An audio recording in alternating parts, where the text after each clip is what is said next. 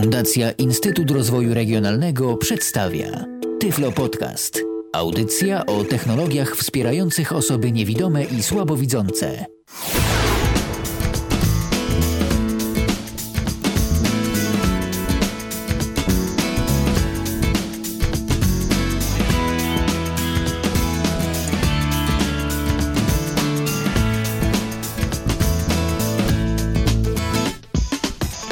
Radio N, jak zawsze 24 godziny na dobę przez 7 dni w tygodniu z wami na www.radio.nfm i www.radio.n.pl, a jak w każdy poniedziałek między godziną 19 a 21 e, w ramach audycji Tyflo Podcast w Radio N mówimy dużo o tym wszystkim, co istotne dla osób niewidomych i słabowidzących. E, Tyflo Podcast e, to jest, przypomnę, pierwszy polski podcast dla osób niewidomych i słabowidzących.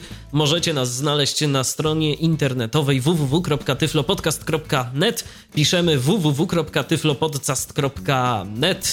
Tam coraz więcej audycji, także wszystkie audycje Tyflo Podcastu w Radiu N również do Waszej dyspozycji, do pobrania zupełnie za darmo.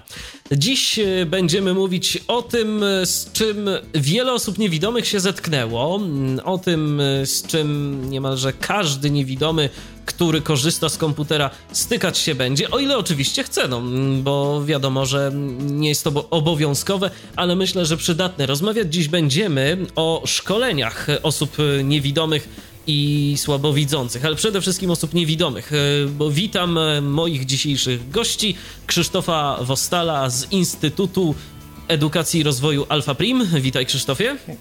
Witaj Michale, witajcie słuchacze. I witam także Rafała Kiwaka, osobę, która nie jedną osobę przeszkoliła. Czy to w ramach szkoleń, czy to w ramach także Tyflo Podcastu, bo sporo audycji, Rafale, nagrałeś również yy, dla naszego serwisu, a to przecież także są no, poniekąd szkolenia. Poniekąd. Dobry wieczór Państwu. Dziś sobie porozmawiamy na temat y, szkoleń, na temat y, tego wszystkiego, co się ze szkoleniami wiąże. No i zacznijmy może na dobry początek od y, Waszej historii. Jak to było? Bo tak jak poza anteną to ty chyba, Rafał, wspomniałeś, że no tak naprawdę tak. no, nikt przecież nie urodził się z, z, tą wiedzą, z tym wszystkim, żeby jeszcze tę wiedzę przekazać e, innym i żeby mieć e, do tego predyspozycję, a przede wszystkim chęci, żeby takie szkolenia przeprowadzić. Jak to się u was zaczęło? To może, Rafale, zacznijmy od ciebie. E, no, u mnie to się zaczęło dość dziwnie, bo jak Państwo wiecie albo i nie wiecie, to się zapewne zaraz dowiecie. Moja przygoda tak na serio z komputerem zaczęła się dość późno, bo w roku 2003-2004 gdzieś tak. E, oczywiście wcześniej wszystkie DOSy i inne QR teksty i tego typu rzeczy prze, przeszedłem w, będąc w liceum, ale swojego komputera nie miałem, także specjalnie tym się nie przejmowałem. Kiedy dopiero zacząłem mieć swój komputer, wtedy zacząłem na serio się tym interesować. No i jak każdy, jak większość niewidomych osób, pojechałem na szkolenie no i tak sobie marzyłem w skrytości, że fajnie by było może zobaczyć, jak to się robi, może gdzieś coś się tam zakręcić. I pojechałem na szkolenie do firmy Madison do Wojtka Maja. No i e, po tygodniowym pobycie u Wojtka na szkoleniu, na następny tydzień zostałem już jako osoba szkoląca. Tak się moja historia ze szkoleniem zaczęła i właśnie dzięki, Wojtkowi tutaj jestem. E, dzięki Wojtkowi do Was mówię i wiele się od niego nauczyłem. A powiedz, Rafale, no. dla ciebie było to w ogóle y, trudne tak y, zacząć przekazywać wiedzę ludziom, bo wspomniałeś, że ty byłeś tydzień na szkoleniu, a później od razu zacząłeś y, uczyć, zacząłeś szkolić. Już następna tura tego szkolenia była twoja, można by tak powiedzieć. To, było, moja, tak. to było ciężkie, czy to tak po prostu przyszło samo z siebie? Wiesz co, sama świadomość tego, że to teraz ja będę po tej drugiej stronie, to była straszna. Ale okazało się dość szybko, że nie jest to takie straszne, jak, jak, jak, jak, to, jak to mówią i, i że da się, że po prostu trzeba skupić, trzeba się skupić, wziąć przykład z lepszych, tych, którzy już to robili i, i można to robić. Um, udało się jakoś tam, jak widać, słychać.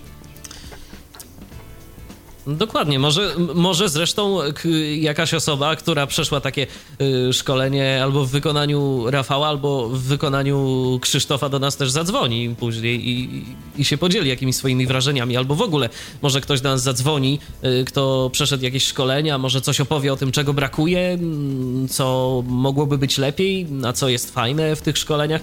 Może też ktoś zadzwoni, kogo ja szkoliłem, bo także miałem kilka takich epizodów y, związanych ze szkoleniami komputerowymi osób niewidomych.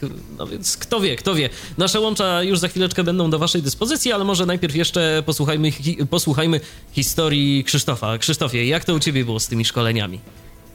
U mnie to, zanim doszło do szkoleń, były komputery, było, była radiowa czwórka, gdzie jakieś tam programiki na falach radiowych można było sobie na kasetę zgrać. Potem był C64 Commodore, na którym w sumie tylko grałem, jeszcze coś tam widziałem. Mój nos wiecznie był czarny, bo po telewizorze, e, bo komodorka do telewizora miałem podłączonego, więc po telewizorze tym nosem jeździłem, ale coś tam, coś tam, coś tam robiłem. I w 93 roku na skutek splotów różnych okoliczności trafiłem do szkoły mm, informatycznej. Ja się broniłem przed tą szkołą. E, jak to ślepy może na komputerze pracować, tak sobie myślałem wtedy. To był rok 93, to 20 lat temu prawie, kiedy nie było tak rozwiniętego na przykład doradztwa zawodowego czy doradztwa e, w, w, w sprawie edukacji. No i broniłem się, tak broniłem. Zresztą całe życie mi powtarzano, ty będziesz masażystą. No ja poszedłem do tej szkoły informatycznej. No i po dwóch latach zostałem technikiem informatykiem, no i po trzech miesiącach praca mnie znalazła. A wtedy 95 rok to był informatyk, to był właściwie macher, to był człowiek od wszystkiego i na wszystkim miał się znać, więc ja trafiłem do Domu Pomocy Społecznej, gdzie zostałem głównym informatykiem. E, przyjechałem, buch, nowel, którego w życiu nigdy nie widziałem. E, firma mnie wysłała na szkolenie nowelowskie, też jeszcze tym nohalem coś tam jeździłem, jeszcze komendy były z palca, więc no, jakoś dawałem rady. I w 2000 roku mm, Pefron poszukiwał szkoleniowców, poszukiwał szkoleniowców do przeprowadzenia swoich własnych szkoleń dla osób właśnie niewidomych, słabowidzących. Y, no i przez moją przyjaciółkę y, trafiłem mm, do Pefronu, zostałem zaproszony na rozmowę kwalifikacyjną. Podczas tej rozmowy kwalifikacyjnej miałem różne testy, różne pytania. No i przeszedłem pomyślnie tą rozmowę i tak to się, tak to się zaczęło. Zwyczajnie, prozaicznie dostałem robotę. A tak y, jeszcze Krzysztofie zapytam a propos tego nowela, bo to mnie zaciekawiłeś w tym momencie. Powiedz mi, tam na przykład administrując takim systemem miałeś jakieś w ogóle wsparcie jakiegoś programu odczytu ekranu, czy musiałeś polegać Zero. tylko i wyłącznie na Zero. tych resztkach mia, mia, wzroku? Miałem, mia, miałem wsparcie monookulara, monookularu, monookularu e, i to było wszystko. To było jedyne moje wsparcie. E, po jakimś czasie firma kupiła readboarda. Na, na, na DOSie dało się coś robić, natomiast no, administrując tym nowelem było bardzo ciężko i modliłem się, żeby pewnego dnia to wszystko nie, nie, nie padło. Na szczęście przez 7 lat mojej pracy tam e, nie padło. No potem już był Windows 95, który wszedł, który chyba w 97 roku na jednym komputerze postawiliśmy. Doszło do tego, że ja panie z księgowości uczyłem programu księgowego, gdzie ja się na księgowości nie znałem, ale przez trzy miesiące w tej firmie, ponieważ nie wiedzieli, jak mnie zaszeregować na początku, no to byłem e, księgowym również. Taki, taki epizod w swoim życiu też miałem. No i jakoś, jakoś to się toczyło. E, I cieszę się, że trafiłem w 93 roku na te komputery i, i bardzo szybko zmieniłem zdanie, że ślepy może pracować. No, niewidome trzeba było elegancko powiedzieć, ale wtedy ja tak myślałem. Ja ślepy i gdzie komputery? No i okazuje się, że jednak może e, pracować, a nawet może uczyć e, innych niewidomych, jak to e, z tego komputera korzystać i mm, jak na tym komputerze pracować, żeby to było efektywnie szkolenia cały czas się odbywają. Ty, Krzysztofie, yy, wspominałeś, że pierwsze zetknięcie ze szkoleniami miałeś w roku 2000. Rafale, ty kiedy po raz pierwszy? 2004. 2004. Dobrze, to mm, powiedzcie może, Czy wy w ogóle widzicie jakąś różnicę? Rafał, najpierw, najpierw to pytanie dla ciebie. Czy mm, kiedyś się uczyło czegoś innego niewidomych na tych szkoleniach, a teraz może uczy się też czegoś innego, na coś innego kładzie się nacisk? Jak to z tym jest? Znaczy, trudno mi się na ten temat wypowiadać. Ja ostatnie szkolenie przeprowadzałem dwa lata temu. E, po przeprowadzce w inny region Polski się tutaj jeszcze nie rozkręciłem, a też same kwestie szkoleń się po, pozmieniały troszeczkę, także mm, ja szkoliłem na Windowsie XP, na JOSie bodajże 5 ileś tam. E, I generalnie jeszcze do niedawna uczyło się tego samego, czyli program odczytu ekranu, skanowanie, Word, jakieś tam proste pisma, takie były wytyczne. Także trudno mi się wypowiadać, jak się uczyło kiedyś. Tutaj myślę, Krzysztof więcej ma do powiedzenia.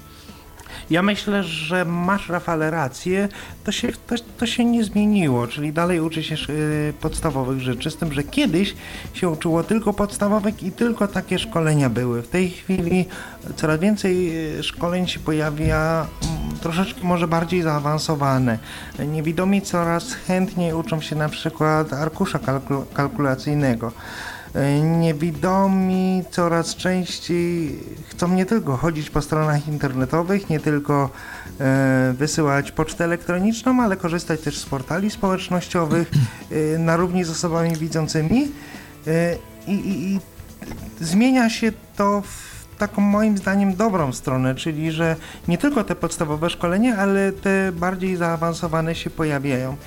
Co się nie zmieniło na pewno. I gdy ja zaczynałem, i teraz e, to instruktor przychodząc do niewidomego, którego ma uczyć podstaw komputera, e, nie jest tylko tak w cudzysłowie powiedziawszy, przeznaczony do nauki tego komputera. Ten instruktor powinien znać się też troszeczkę na prawach osób niepełnosprawnych, niewidomych. Ten instruktor troszeczkę powinien umieć wysłuchać, poradzić w różnych e, innych sprawach. Powinien znać się na sprzęcie inny niż komputerowy, czyli na przykład na notatnikach brailleowskich, na monitorach, to jest sprzęt brailleowski, to jest sprzęt komputerowy, ale na przykład y, na jakichś czujnikach czy na powiększalnikach, na dyktafonach, na telefonach, y, ta wiedza instruktora powinna być znacznie szersza niż kiedyś. Y, kiedyś mogło się to sprowadzić tylko do komputera, teraz ta wiedza musi być znacznie szersza ale to jest też tak. Y, ja wam powiem o tych szkoleniach y, z troszeczkę innej perspektywy, bo y, może powiedzmy tak. Najpierw, żebyśmy mieli jasność.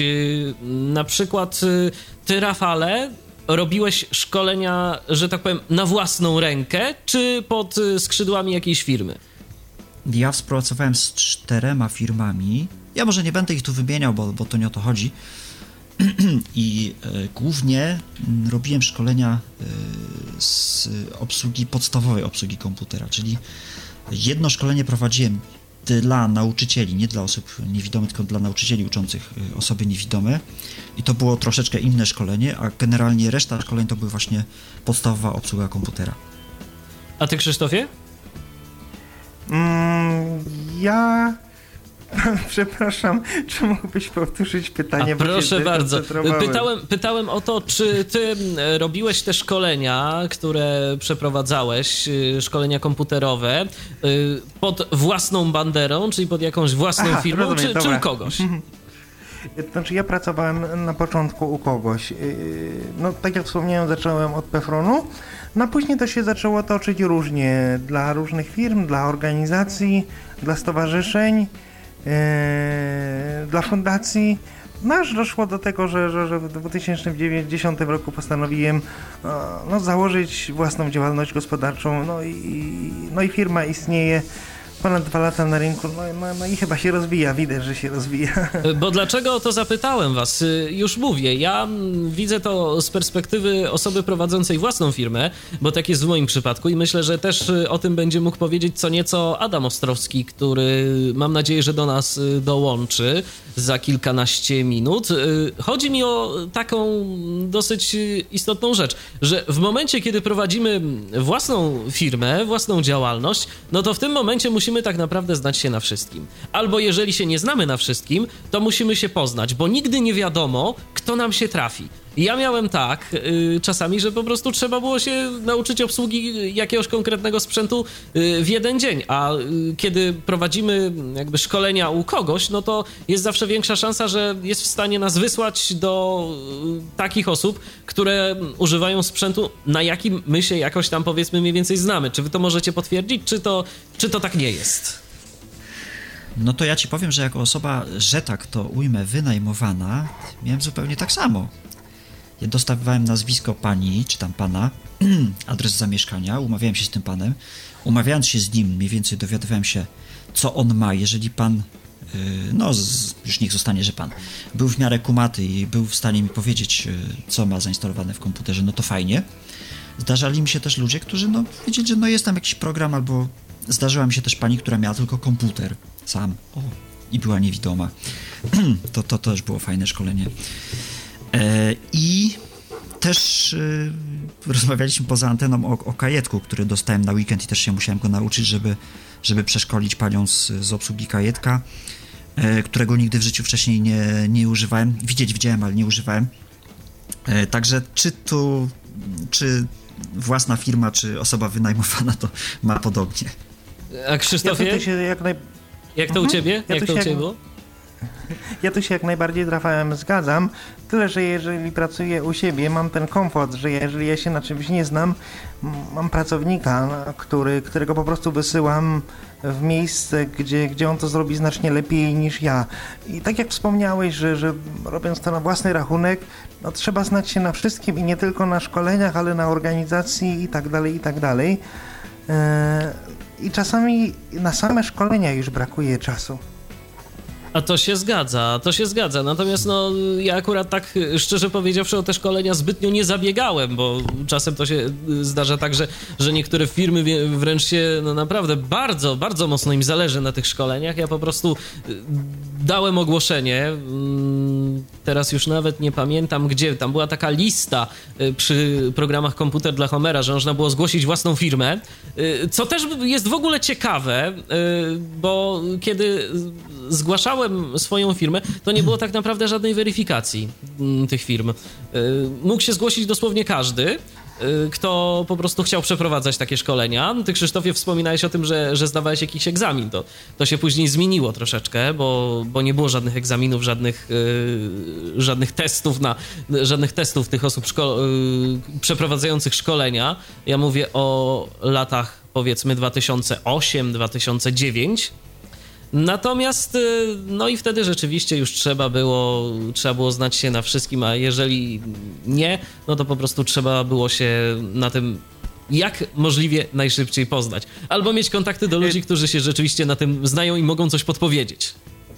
Ale ta lista, Micha, Michale, ja myślę, że ona nie miała na celu jak gdyby mm, pokazania e, firm, które szkolą, czy, czy w jakiś sposób ich reklamy. Ja myślę, że bardziej miała to być tylko informacja do, do, do, do potencjalnych klientów, że tam ewentualnie możecie zadzwonić. I myślę, że to do Dokładnie. tych klientów, którzy którzy po prostu nie wiedzą, gdzie się zwrócić. Ja myślę, że jest sens takiej listy, tylko trzeba było zastanowić się, tak jak wspomniałeś, nad jakąś weryfikacją. Oczywiście, że I tak, no bo właśnie, bo właśnie to mnie, to mnie bardzo zdziwiło tak naprawdę, y, kiedy zauważyłem, że tam, że tam nie ma żadnej weryfikacji. No, powiedzmy sobie szczerze, wiedza mm, taka, którą my tu mamy i to jest wiedza bardzo specjalistyczna i takiej wiedzy no, nie ma każdy, na, taką listę mógł się zapisać każdy. Inna sprawa, że no jeżeli ktoś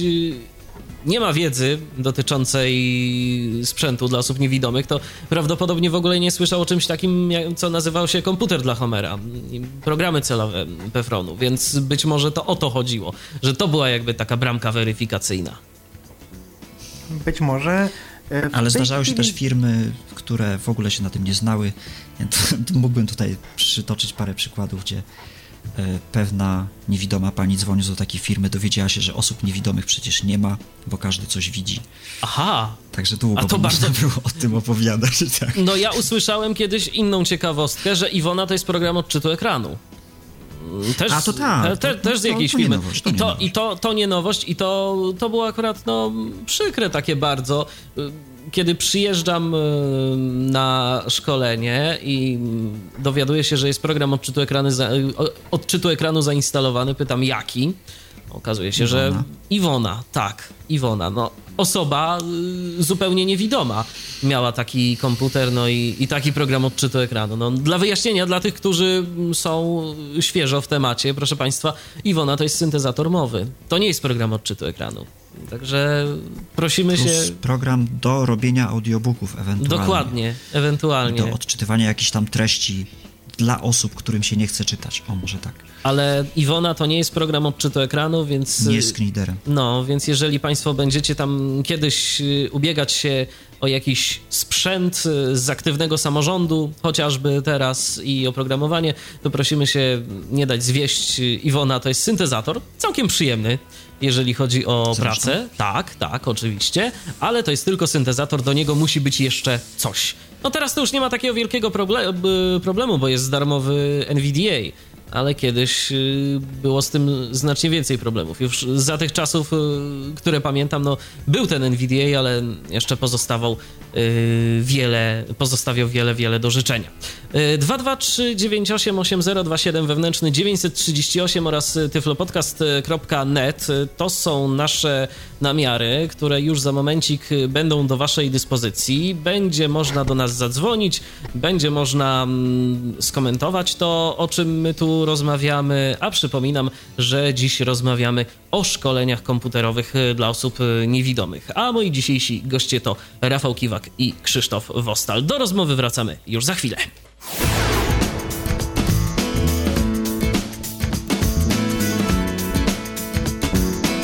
To jest cały czas audycja Tyflo Podcastu na antenie Radia N. Dziś wspólnie z Rafałem Kiwakiem oraz Krzysztofem Wostalem rozmawiamy o szkoleniach komputerowych dla osób niewidomych. 223988027, wewnętrzny 938 oraz tyflopodcast.net. Piszemy tyflopodcast.net. To są nasze namiary kontaktowe. No, może ktoś by chciał zadzwonić. Zapraszamy serdecznie, zapraszamy. Może ktoś właśnie by się chciał podzielić jakimiś swoimi wrażeniami ze szkoleń, bo to przecież y, no, prawie każdy na takim szkoleniu był. Tak myślę. Mm, mi też się zdarzyło na szkoleniu być, a później też mi się zdarzyło y, szkolenia przeprowadzać. Ale właśnie, bo tak opowiadamy o tych szkoleniach, o tych szkoleniach, a ktoś by mógł zadać sobie takie jedno pytanie. A jak ktoś by mógł zadać, to mogę też i ja. Je wam zadam. Po co właściwie te szkolenia niewidomym? Nastała taka no, niezręczna my się mamy, cisza. My się teraz mamy wy, wypowiedzieć, tak? tak? No tak, to może tak. ja się... Yy, ja się wypowiem. Yy, powiem tak, że no przede wszystkim trzeba nauczyć tego niewidomego wykorzystać ten sprzęt, na który dostał dofinansowanie. Które to dofinansowanie jest bądź co bądź niemałe.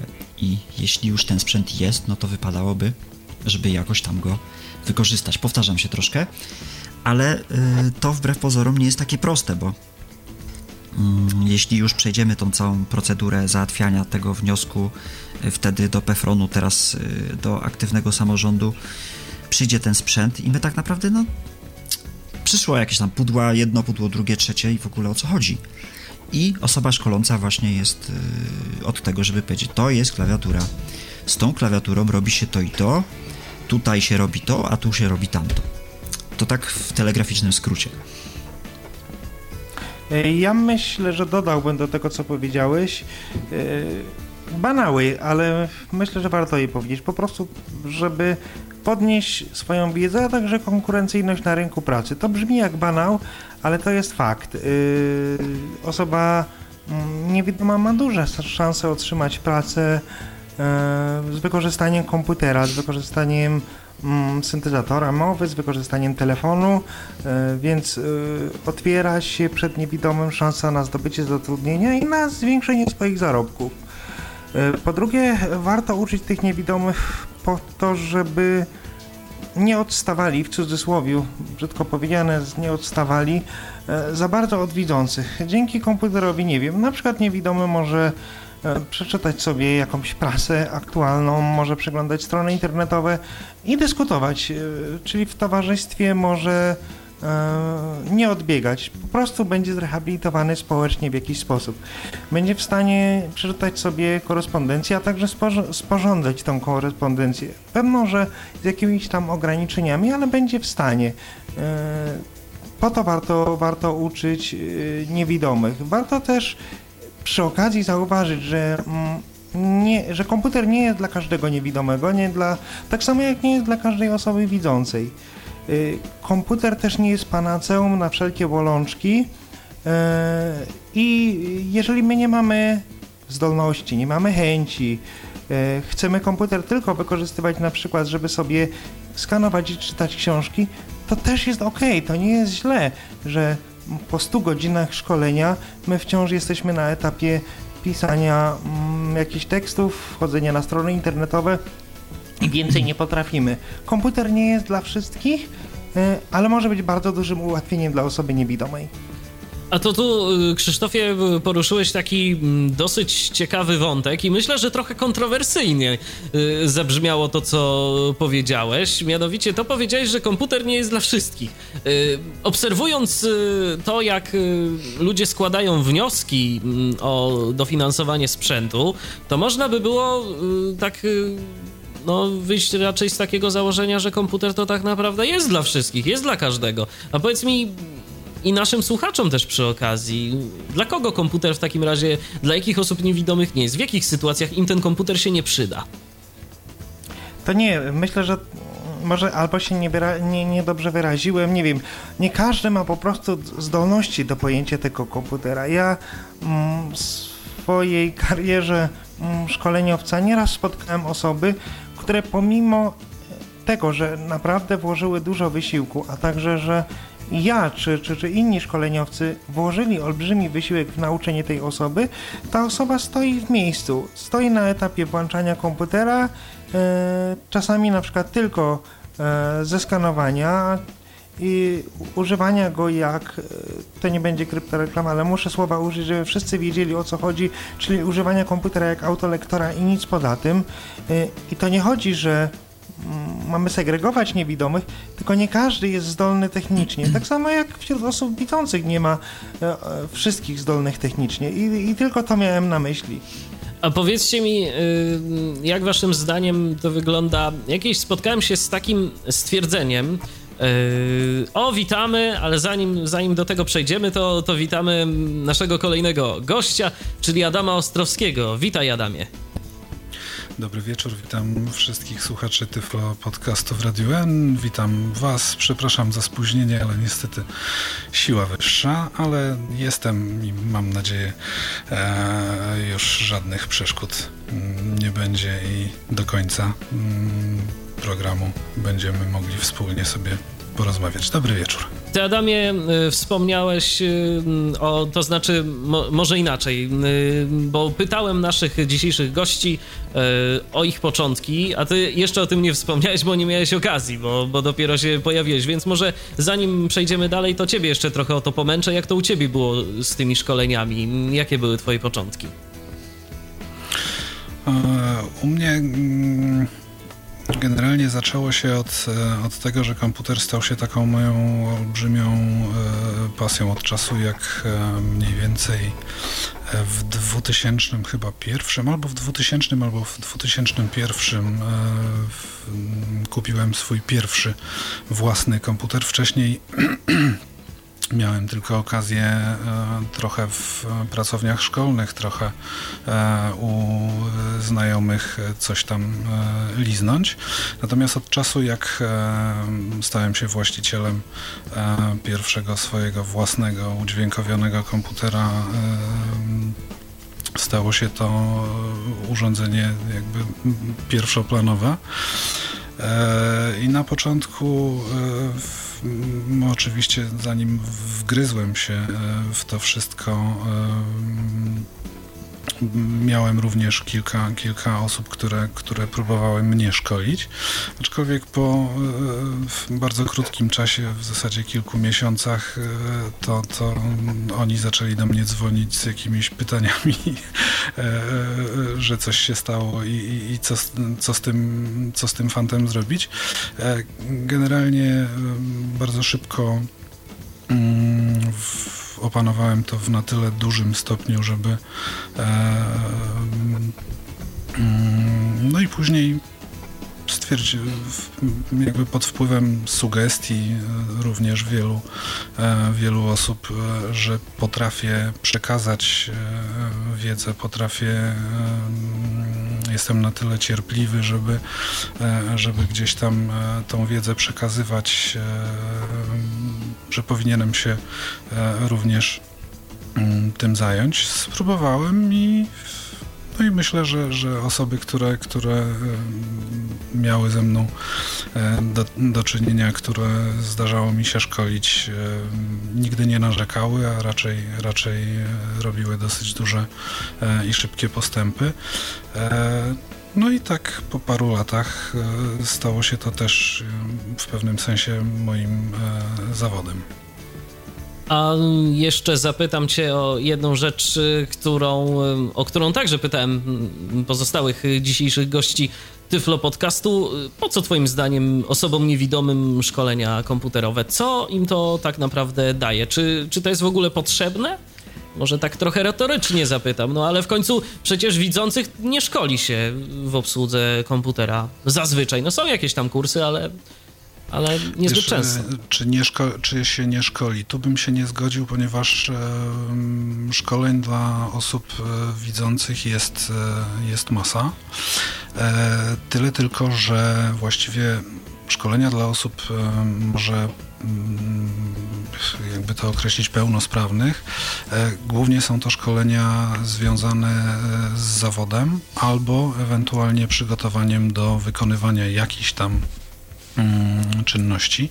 W przypadku osoby niepełnosprawnej, niewidomej, niedowidzącej, e, komputer e, spełnia trochę inną e, rolę w życiu. On jest nam pomocny w nie tylko do tego, żeby, nie wiem, gdzieś pogawędzić na czacie albo rozerwać się oglądając jakieś filmiki na YouTubie, czy żeby posiedzieć na Facebooku, i pokonwersować ze znajomymi, ale ten komputer e, pozwala nam mm, wykonać e, szereg czynności, których, e,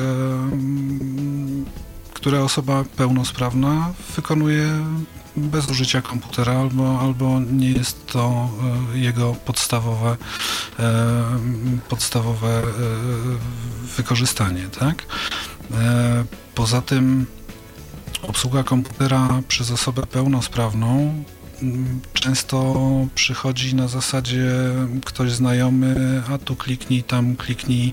E, w ogóle e, od czasu, kiedy pojawił się system e, Windows, gdzie mm, ten wizualny interfejs i w zasadzie obsługa komputera przy pomocy myszy. Zwróćcie uwagę, że wielu ludzi, którzy całkiem sprawnie radzi sobie z obsługą komputera, e, oni w zasadzie nie znają klawiatury, nie potrafią za bardzo jakoś pisać w miarę sprawnie. To wszystko dzieje się na zasadzie kliknięć myszką w miejsca, które są dość intuicyjne, bo tu jest czerwona, tu zielona, tu taka ikonka, tu taka ikonka. E, i często ten komputer jest obsługiwany w sposób taki mechaniczny. Jednak e, osoba niewidoma, która, potrzebuje, która musi obsłużyć e, to środowisko e, przy pomocy dodatkowych programów, musi nauczyć się e, posługiwać tym programem, opanować cały szereg e, skrótów, e, czyli jest to mm, dużo bardziej skomplikowane i z całą pewnością szkolenia komputerowe moim zdaniem są bardzo istotnym elementem, ponieważ e, kiedyś, kiedy te szkolenia były mniej dostępne, kiedy było ich mniej, e, bardzo wiele osób kupowało ten sprzęt, ponieważ ktoś dawał na to pieniądze, można było kupić. W związku z tym kupowali, a potem nawet przez wiele lat do tych pudeł e, stojących gdzieś w rogu e, pokoju nie zaglądali, bo fizycznie mm, nie miał kto ich wprowadzić w ten, w ten świat.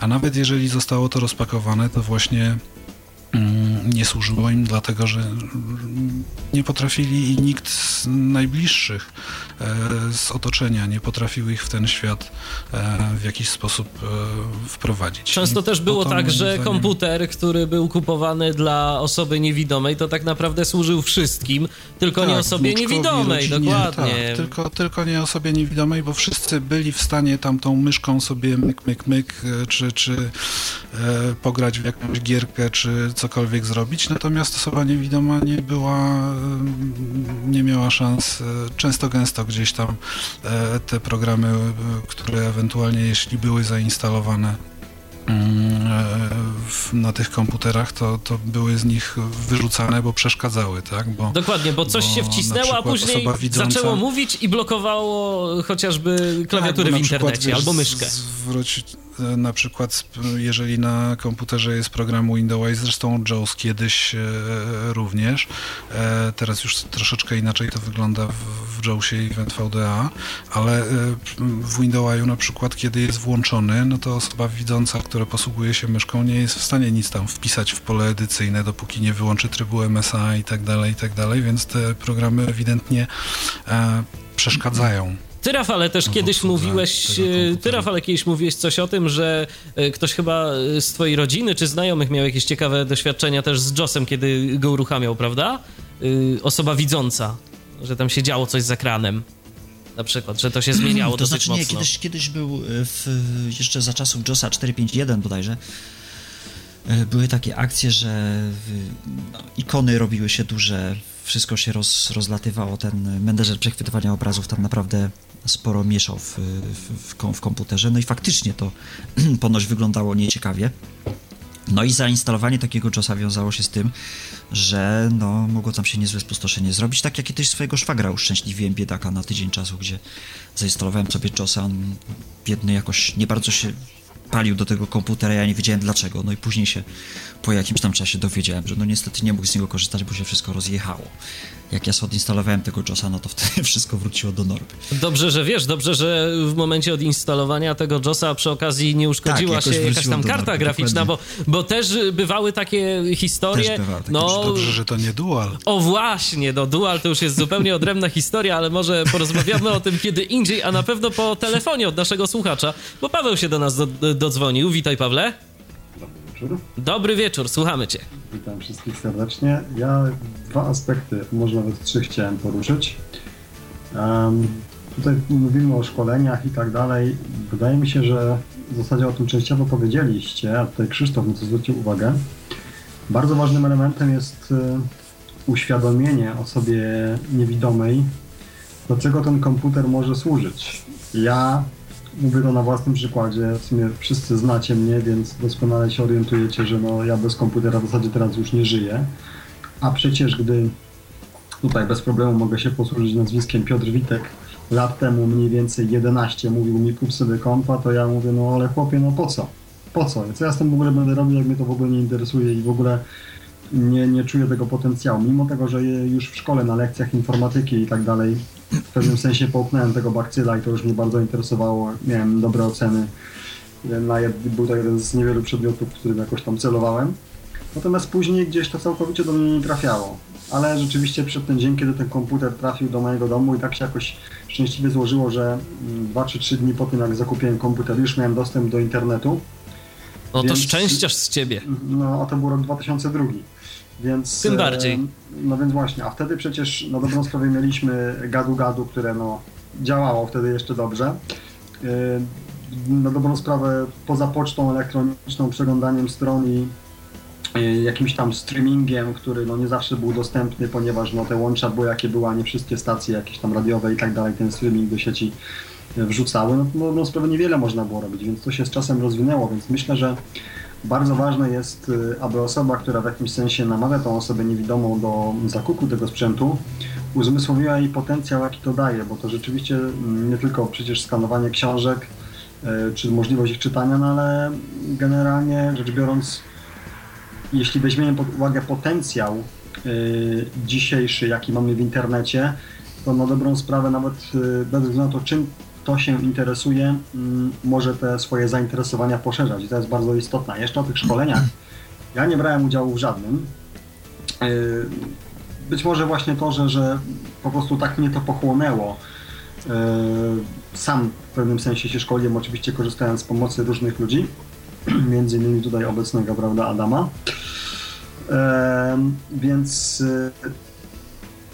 tutaj istotne jest bardzo, aby nie poszło to w ilość, ale w jakość. To, o czym Adam mówił. Niestety są osoby widzące, które biorą się za szkolenie osób e, niewidomych i w tym nie ma niczego złego pod warunkiem, że taka osoba wie, o czym mówi. Wystarczy prosty przykład. Jeśli do mnie do domu ktoś przychodzi i załóżmy mówi mi, wejdź mi na naszą klasę. No ja mimo tego, że nie mam tam konta, w ogóle mnie to nie interesuje, wejdę mu, ok i, a, tłumaczę mu, słuchaj, jak chcesz, żebym coś ci tam powiedział, albo zrobił, albo gdzieś tam szedł, to nie mów mi, że to jest tam po lewej stronie, tam wygląda to tak, a tak, tylko mniej więcej powiedz, jak to jest opisane. Dobra, spoko. I oczywiście nie mija 10 sekund, no tutaj na górze kliknij w tą tam zieloną czy tam czerwoną ikonkę, no nie?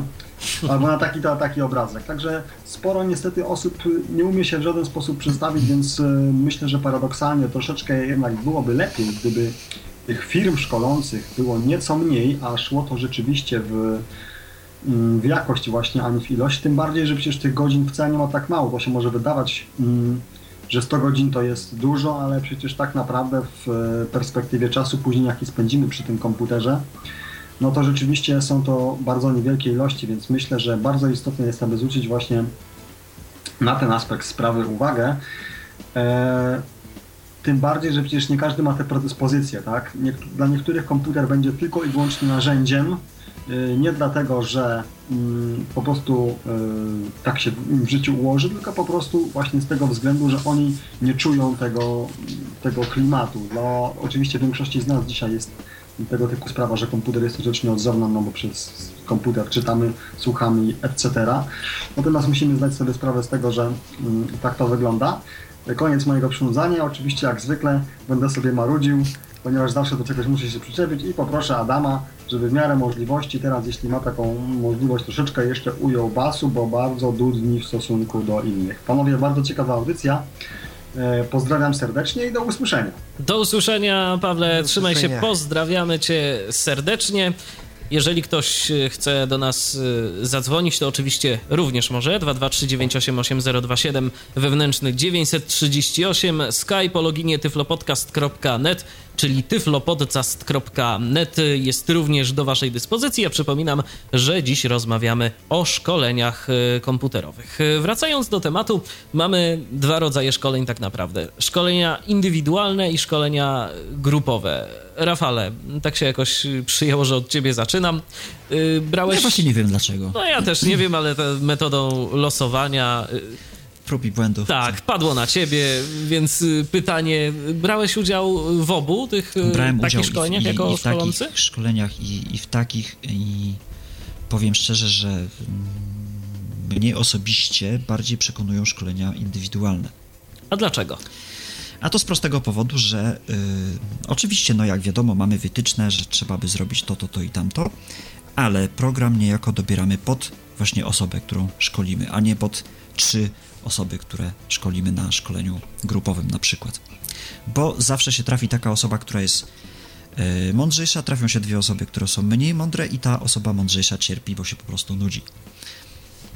Dlatego ja y, jestem ewidentnie za szkoleniami indywidualnymi. A w szkoleniach grupowych y, ile osób zazwyczaj brało udział, kiedy ty szkoliłeś? Ja brałem udział w szkoleniach, gdzie były trzy osoby. Aha. Niewidome. I dawało się jakoś radę to ogarnąć wszystko? Tą kakofonię screen readerów? Dawało się. Najpierw robił jeden, później robił drugi, ewentualnie robili wszyscy wraz to samo. to też było fajne. Ale, ale dawało się, ale zawsze było tak, że jeden łapał coś szybciej, drugi łapał wolniej, trzeci nie łapał w ogóle i ten najzdolniejszy y, miał przegwizdane, że tak powiem, bo, bo najbardziej cierpiał, najmniej z tego wyniósł, tak naprawdę. Krzysztofia, jak to w Twoim przypadku wyglądało? I takie, i takie szkolenia, czy tylko indywidualne, może tylko grupowe?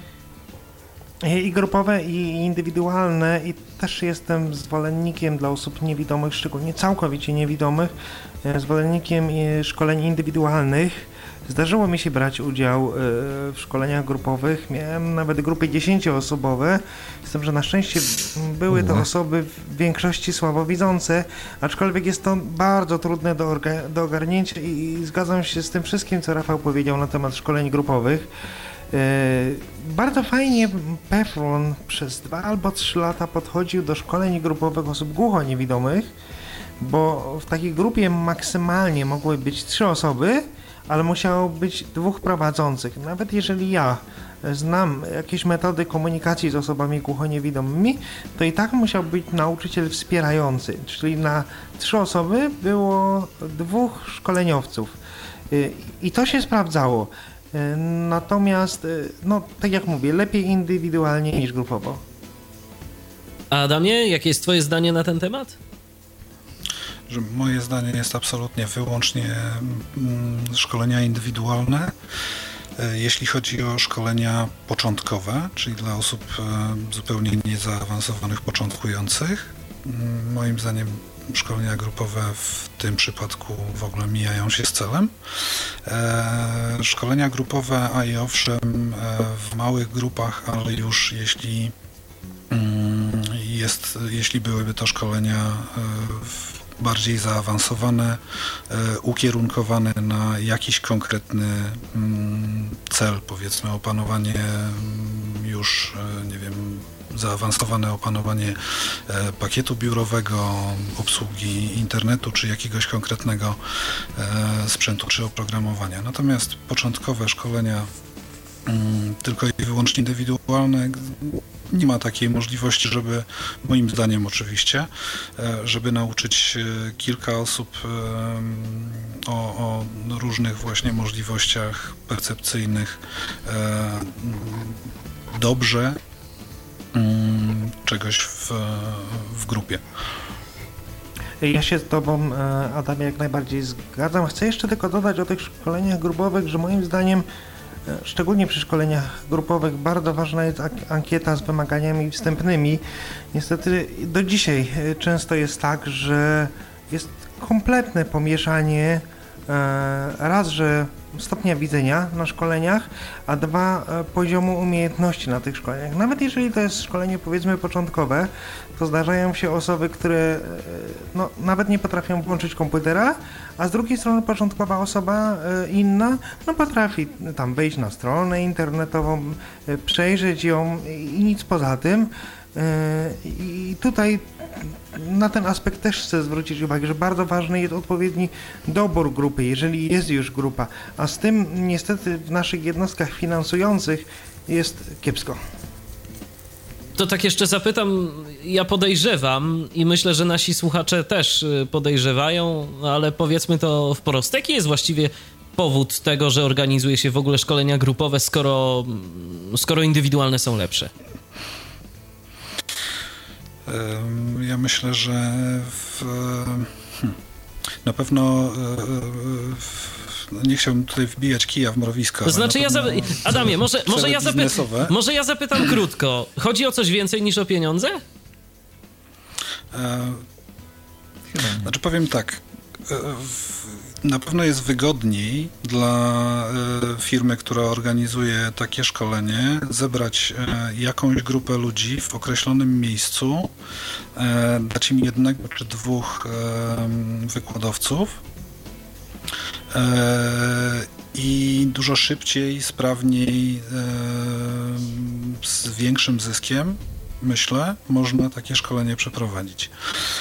Inna rzecz to zapotrzebowanie ze strony e, ludzi. Nie wiem, czy wynika to z przyzwyczajenia, czy, mm, czy z czegokolwiek innego.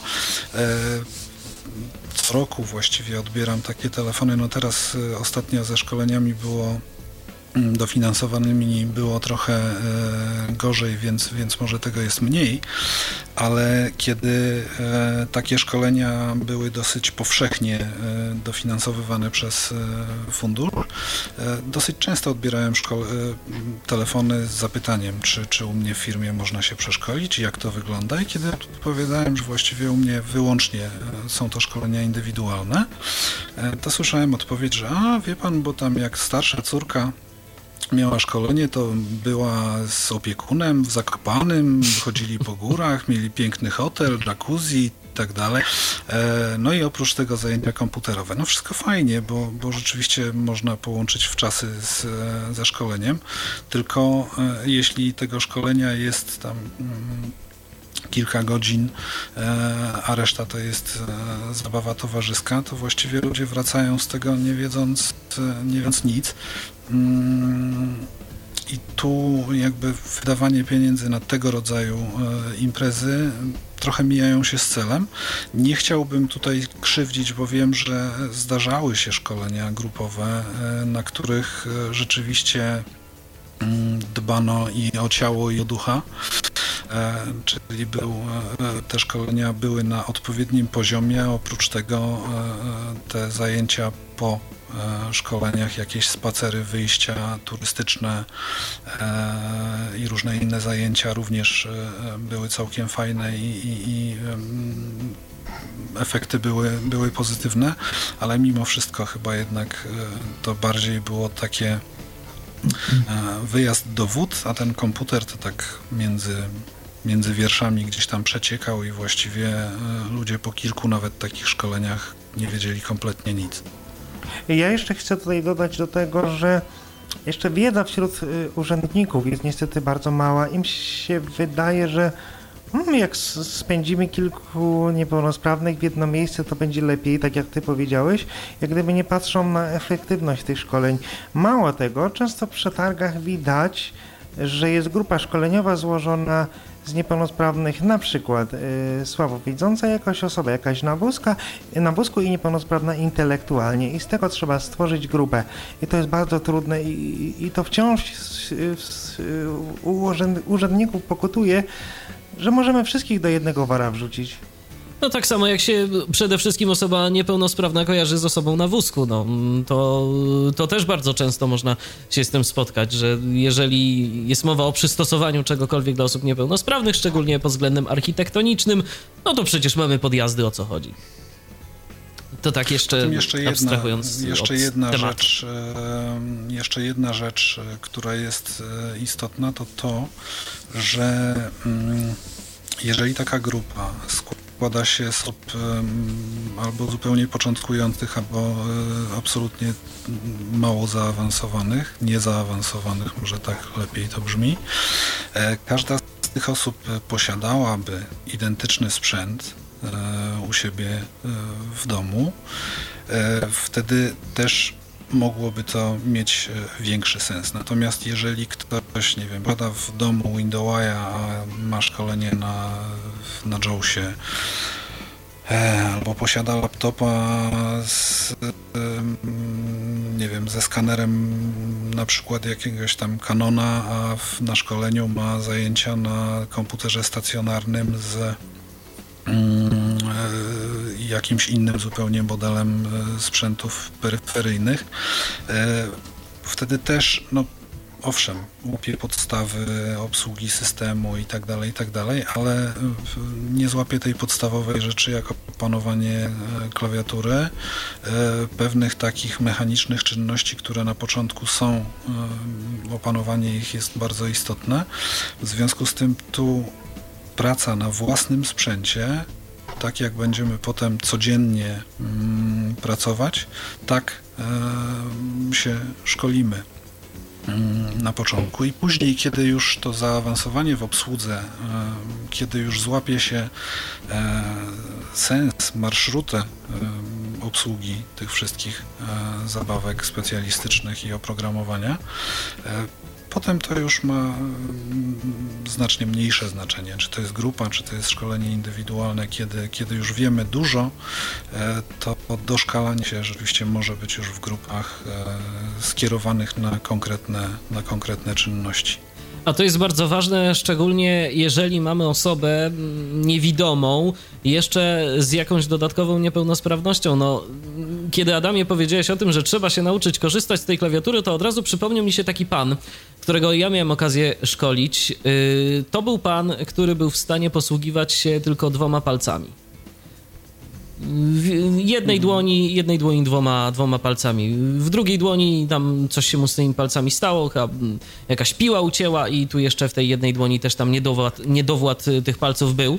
No i teraz jak wyglądało na początku to szkolenie? No musiał nauczyć się całej klawiatury po kolei, jak y, każda litera wygląda, no bo on nie ogarnie tymi dwoma palcami więcej niż, niż kilku znaków y, w tym samym momencie. Więc gdyby on uczył się, no gdyby on uczył się na tej samej klawiaturze, tak, a gdyby uczył się na przykład na jakiejś innej klawiaturze, to też mógłby mieć problem z tym. No dokładnie, zwłaszcza, że e, dla człowieka, który widzi, który patrzy się na tą klawiaturę, większość osób e, widzących korzysta z klawiatury e, albo dwoma palcami, albo jednym palcem. Bardzo rzadko zdarza się, żeby ktoś pisał e, wszystkimi palcami e, i żeby pisał nie patrząc na, na klawiaturę. Osoba niewidoma y, musi nauczyć się, to jest podstawowa czynność, na którą zawsze należy zwrócić największą uwagę na początku. Do momentu, kiedy nie opanuje się mm, w miarę dobrze y, rozkładu klawiatury, a wiadomo, że mm, klawiatury każda jest inna, ma różny skok tego klawisza, ma inny kształt klawiszy, czasem inne rozmieszczenie. W związku z tym e, e, ten pierwszy kontakt e, jest, e, jest bardzo istotny i te pierwsze przyzwyczajenia, żeby, żeby one już pozostawały i żeby na tym pracować. I spotkałem bardzo wiele osób takich, które były gdzieś na jakimś szkoleniu, może nawet jakieś tam notatki, jakieś materiały dźwiękowe, wszystko było, ale nie potrafiły tego przenieść na swój własny sprzęt, e, bo coś działało inaczej, coś startowało inaczej, inaczej się zachowywało i, i było to nie do przeskoczenia, mm, nie do przejścia dalej. A to tak jeszcze a propos klawiatury, to zadam wam takie pytanie, co do którego, jak pamiętam, to kiedyś z Rafałem, to już, już dawno, dawno temu sobie ucięliśmy dyskusję, mieliśmy na ten temat różne zdanie, a ja jestem bardzo ciekaw także waszej opinii, ale Rafał, jak zawsze zacznę od ciebie. A co wy myślicie mm, o y, opisywaniu tej klawiatury takim początkującym użytkownikom, użytkownikom komputera y, za pomocą Braille'a, za pomocą liter braille'owskich naklejonych na klawiaturę? Ale nigdy w życiu. A dlaczego? E, tak, już pamiętam, bo co tak, o co mu chodzi. Sobie tak próbowałem przypomnieć, żeśmy tutaj się spierali. E, tak jak powiedział Adaś, klawiatura to ty i musisz się jej nauczyć, tak jak Amen w pacierzu, że jest F, że, że jest J i że są kreseczki na tym F i na tym J i że tak trzeba te palce ułożyć, a nie inaczej. Mamy klawiaturę brailleowską i robimy, szukamy A, dobra, jest A, to teraz poszukamy K, jest K, dobra, piszemy K. I co za tym idzie, tracimy mnóstwo czasu i tej klawiatury tak naprawdę się nie nauczymy, bo pójdziemy do kolegi, który też ma komputer, też komputer gadający, usiądziemy przy jego klawiaturze i co zrobimy? Nic nie zrobimy. Bo tej klawiatury tak naprawdę nie umiemy. Krzysztofie, a twoim zdaniem? Ja nie mam nic do dodania w tej kwestii. Y, jestem również przeciwny naklejaniu na, naklejek z powiększonym drukiem. To już bardziej lepiej kupić klawiaturę e, kontrastową, powiększoną. Mhm. E, miałem kiedyś takiego pana na szkoleniu, głucho-niewidomy był pan, który coś tam jeszcze widział. E, no i właśnie mm, chciał jak najbardziej podglądać, podglądać no i, i, w pewnym momencie trzeba było mu szalik zawiązywać na, na, na oczy, żeby mógł, żeby nie mógł podglądać. No i dzisiaj świetnie sobie na komputerze radzi, coś pracy, tam gdzieś y, pracuje jednej, w jednej z firm. E, e, także klawiatura to jest podstawa, ale, ale żadne naklejki. Paskudztwo. Tylko szkodzi. Adamie, a twoim zdaniem? Znaczy, absolutnie pod żadnym pozorem e, oklejanie całej klawiatury, e, zwłaszcza naklejanie na niej e, brajlowskich e, znaków. Coś takiego można zrobić, nie wiem, komuś w formie makiety, e, żeby mógł sobie pooglądać e, parokrotnie zapoznać się z rozkładem, żeby go zapamiętać. Natomiast do pracy ewentualnie ja przynajmniej dopuszczam tylko sytuację, w której na przykład mamy notebooka, mm, na którym nie mamy odpowiednio wyodrębnionych sekcji klawisze funkcyjne nie są porozdzielane od siebie. Wtedy zaznaczenie jakimiś tam czy dodatkowymi wypukłościami, czy nawet naklejeniem w kilku charakterystycznych miejscach klawiatury zaznaczenie takich właśnie punktów orientacyjnych. E, czasem, czasem, to, e, czasem to robię i to rzeczywiście może być no, pomocne. Natomiast e, nie da się pracować na klawiaturze oklejonej nadrukami Braille'a, moim zdaniem, ponieważ nie jesteśmy w stanie pytać tych, tych liter. Przy ułożeniu ręki tak, jak powinna być ona ułożona do prawidłowego pisania. Także to absolutnie to odradzam, tego nie polecam, w zasadzie nigdy się na to nie zgadzam. E, I myślę, że większość ludzi wychodzi na tym znacznie lepiej, jeżeli nauczy się, opanuje tą klawiaturę bez żadnych naklejek, e, bez żadnych tam e, udziwnień, nie patrząc obojętnie, czy jest to osoba niewidoma, czy jest to osoba słabowidząca, będzie to zdrowsze dla kręgosłupa, jak się nauczy nie patrzeć na klawiaturę, tylko po prostu dotykiem ją rozpoznawać. A to ja wam powiem, no dlaczego... Ja pamiętam osoby, Aha. które, jeśli mogę, pamiętam osoby, które jeszcze coś widziały, no i trudno wytłumaczyć człowiekowi, żeby nie korzystał ze wzroku, pomimo tego, że on ten wzrok ma słaby, no ale, no ale widzi, tak? Chce patrzeć. Siedzi taki biedak właśnie nad tą klawiaturą, patrzy, patrzy, patrzy. I tak tego nie zobaczy, ale patrzy. I tylko później masażysta ma co z tym robić, no bo kręgosłup go boli, no i to ja wam powiem, dlaczego ja mam troszeczkę inne zdanie, bo, bo mam. Y, akurat y, w tym przypadku to moim zdaniem tak naprawdę y, to, czego my się nauczymy i czego my się chcemy nauczyć i jak my się tego chcemy nauczyć, to jest tak naprawdę kwestia tego, co jest dla nas wygodniejsze. Jeżeli, wiadomo, no, dobre, dobre praktyki są po to, żeby je stosować, natomiast jeżeli komuś jest wygodniej, żeby sobie tam powiedzmy podkleić te literki brajlowskie, bo nie czuje się pewnie korzystając z tej klawiatury, no to niech sobie to robi. Jeżeli, jeżeli mu jest tak wygodnie, to okej. Okay. Ja powiem y, tak. Y, ja swoją przygodę z komputerem zacząłem od, y, też tak jak Krzysztof, od Commodore 64, z tym, że między mną a Krzysztofem różnica jest taka, że on coś widział, a ja nie widziałem nic. I bez programu odczytu ekranu, chcąc cokolwiek zrobić na tym komputerze, no to jednak y, zacząłem od tej klawiatury podklejanej. Mm, wszystkie litery, wiadomo, tam te klawisze mm, funkcyjne i, i pozostałe one nie były podklejone, y, ale litery były. Y, później pierwsza jakaś tam przygoda z komputerem PC też y, wolałem sobie jeszcze mieć tę klawiaturę naklejone, te literki i tam sobie z nich korzystać w ten sposób. Aż w pewnym momencie przyszła taka, przyszła taka chwila i do tego mnie nikt nie zmuszał. Po prostu ja zrobiłem to sam, bo stwierdziłem, że już, y, że już mi po prostu te litery przeszkadzają w, w, pewnym momencie wymieniłem klawiaturę na najzwyklejszą klawiaturę komputerową i nie mam z korzystaniem z tego najmniejszych problemów, ale po prostu to było dlatego, że ja w pewnym momencie sam doszedłem do takiego wniosku, że okej, okay, ja już z tej klawiatury na tyle umiem korzystać, no że te litery mi są niepotrzebne. Gorzej, jeśli ktoś ja do takiego wniosku jedną... nigdy nie dojdzie i będzie sobie w tym paluszkiem jeździł i tych literek A to niech szukał, sobie jeździ, ważne, żeby znam, z tego no. komputera jakoś korzystał. Bo być może bez tych liter nie będzie, nie będzie w stanie korzystać z tej klawiatury w ogóle. E, ja kiedy dotknąłem pierwszy raz e, klawiaturę z całą oklejoną e, nadrukami brajlowskimi, ja nie potrafiłem na niej pisać, mimo że klawiaturę no, potrafię właściwie obsłużyć komputer przy pomocy każdej klawiatury. To taka klawiatura była dla mnie tak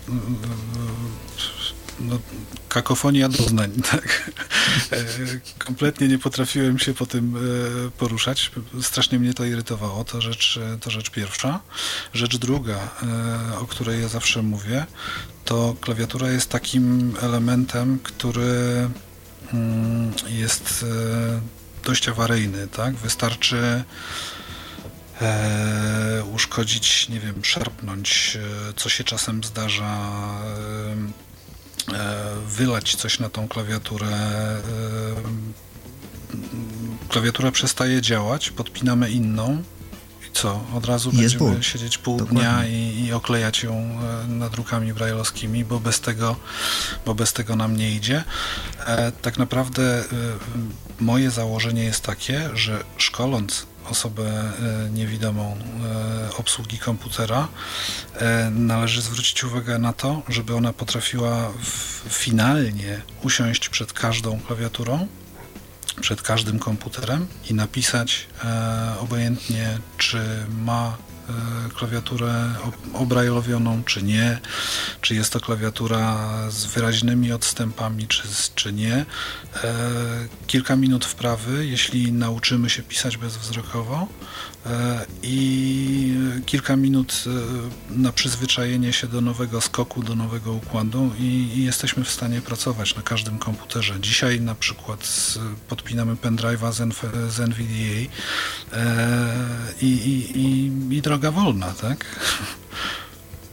A to się oczywiście zgadza i dlatego no, to, jest, to jest najlepsza metoda, aby osoby niewidome właśnie w ten sposób się uczyły. No, natomiast wiadomo, no, jakby preferencje ludzi są różne, dlatego ja po prostu, ja też jestem za tym, żeby uczyć się pisania bezwzrokowego, no bo to jest najwygodniejsze. Obiektywnie patrząc, to jest najwygodniejsze. Natomiast o co mi chodzi, żeby po prostu, no jeżeli komuś tak faktycznie jest wygodnie, no to, to okej, ważne, żeby jakoś sobie... Każdy ma wolny wybór, Dokładnie. Wiesz, Michał, to jest- wiedzieć o tym, to jest- się ogranicza w jakimś tam stopniu. Dokładnie. To jest, e, to jest trochę tak, to jest trochę tak, że jeżeli komuś pozwolimy na to oklejenie klawiatury i e, pozwolimy się uczyć na klawiaturze oklejonej, e, to ta prowizorka będzie trwała, aż ta oklejona się nie zepsuje, albo życie nie zmusi do, do czegoś innego, tak? Bo przyzwyczajamy się siłą rzeczy, e, przyzwyczajamy się do różnych rzeczy. E, przyzwyczajenie nasza druga natura. E, podobnie jak na przykład e, mm, ja nie znoszę, aczkolwiek no, to już jest, jest e, trochę, trochę dopuszczam u, u- ludzi takie, takie rzeczy, aczkolwiek sam, sam tego bardzo nie lubię. Jeżeli za dużo dźwięków jest w komputerze, jeżeli tworzy się schematy, gdzie każda czynność e, komputer e, sygnalizuje dźwiękiem, e, uruchomienie programu w tle, zminimalizowanie, zmaksymalizowanie, ta kakofonia dźwięków również dla mnie jest trochę denerwująca i moim zdaniem również wprowadza ten problem, że w sytuacji, kiedy siądziemy do komputera gdzieś e, u kogoś na uczelni, w kafejce, e, u znajomych e, i nie będziemy mieli tych dźwięków, to wtedy czujemy się zagubieni, tak? Ja wychodzę z założenia, że człowiek niepełnosprawny powinien jak najbardziej potrafić korzystać e, z sprzętu z jak najmniejszą ilością udogodnień, udziwnień. E, To po prostu przydaje się później w przyszłości w różnych niespodziewanych sytuacjach życiowych. E, Stąd, stąd takie, no, takie moje zdanie. No ja to akurat popieram i szczerze mówiąc a propos, a propos dźwięków, to nie znam drugiej osoby, która korzysta z programu odczytu ekranu. Może ktoś zaraz się odezwie, że też tak ma, ale ja to też z przyczyn y, jakby wykonywanego zawodu mam w ogóle wyłączone dźwięki systemowe.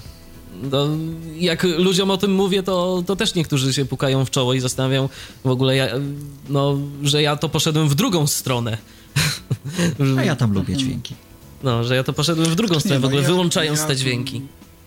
Ja dźwięki mam, aczkolwiek, e, aczkolwiek czasami je wyciszam, e, w- na przykład, nie wiem, pracując gdzieś tam w nocy, nie chcąc e, wtedy cichutko sobie gdzieś tam syntezator e, pracuje, inne dźwięki są powy, powyłączane.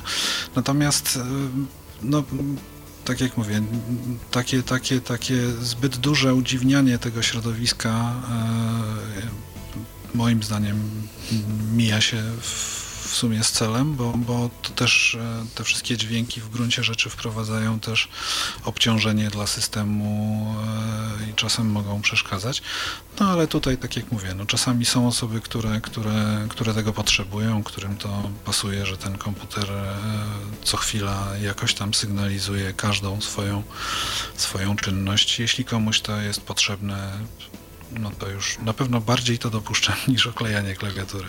A przypominam, że dziś w Tyflo Podcaście na antenie Radia N rozmawiamy o szkoleniach komputerowych dla osób niewidomych.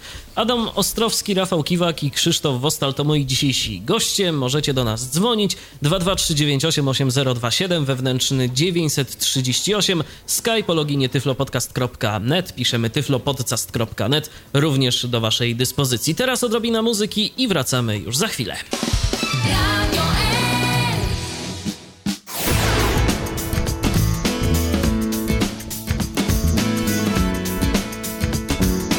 To jest cały czas y, Tyflo Podcast na antenie Radia N. Przypominam, że dziś rozmawiamy o szkoleniach y, komputerowych dla osób niewidomych. Y, Adam Ostrowski, Rafał Kiwak i Krzysztof Wostal to moi dzisiejsi goście. 223988027 wewnętrzny 938 oraz Skype o loginie tyflopodcast.net. No to są namiary do nas. Możecie dzwonić, tak jak zrobił to jakiś czas temu Paweł i Paweł się podzielił y, z nami swoimi wrażeniami, ale tak jakoś telefonów nie ma, więc wnioskuję, że chyba dużo naszych słuchaczy to po prostu takie komputerowe samouki i oni ze szkoleń nie korzystają. No być może, być może i tak jest.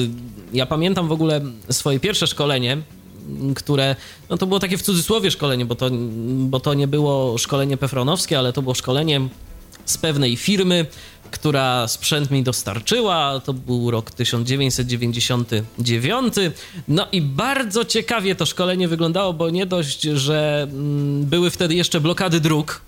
Yy, I pan ze sprzętem miał dojechać o godzinie 14, dojechał o 23 E, to później e, jeszcze oprócz tego, no to przez jeden dzień, który mu został i to nie cały dzień, e, no próbował mnie nauczyć dwóch systemów operacyjnych jednocześnie, czyli IDOSa i Windowsa. Więc z tego szkolenia, które tam odbyłem lata, lata temu, to rzeczywiście nie wyniosłem dużo, a właściwie mogę powiedzieć śmiało, że nie wyniosłem nic, chyba poza tym jak ten komputer włączyć.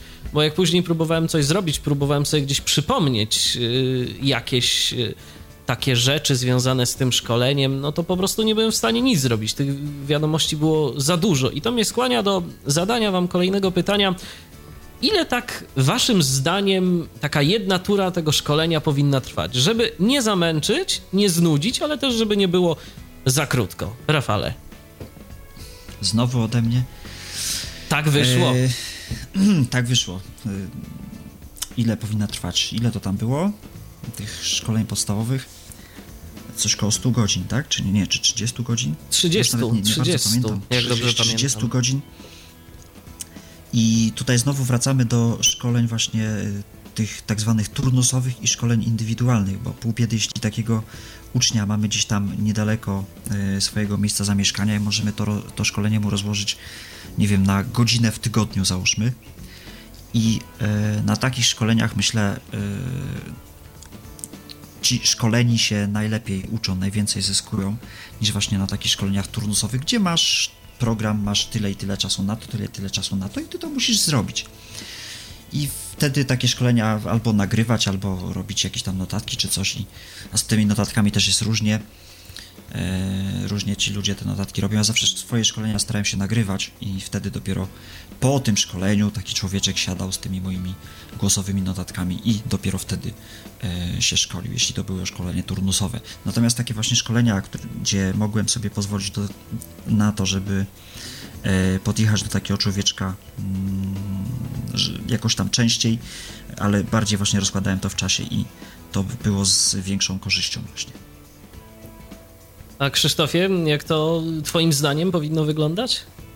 Bardzo trudne pytanie, bo zupełnie inaczej uczy się osoby całkowicie niewidome, zupełnie inaczej osoby słabowidzące. E, inaczej uczy się kogoś, kto kiedyś coś tam widział, a inaczej kiedy ktoś no, nie widział, nie, nie widzi od urodzenia jeszcze zależy od tego, czy ten ktoś jest nowo ociemniały, powiedzmy, nie wiem, pół roku, rok i tak dalej, i tak dalej. Jest mnóstwo uwarunkowań, ale myślę, że tak od 60, około 60 godzin, ale może to być równie dobrze 30, gdzie niekiedy te 30 godzin wystarczy komuś, a niekiedy nawet 100 i będzie za mało na te podstawy.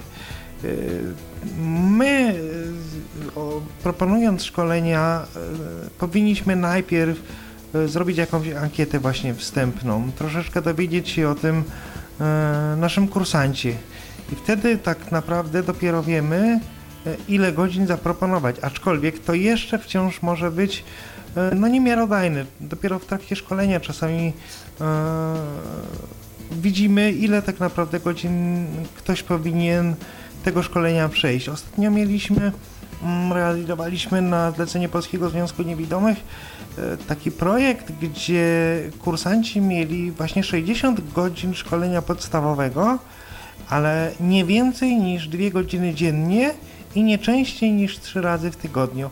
Naprawdę się to sprawdziło e, i, i, i zauważyliśmy właśnie, że, no, że, że taki system się sprawdza. Jakiś czas temu zauważyliśmy.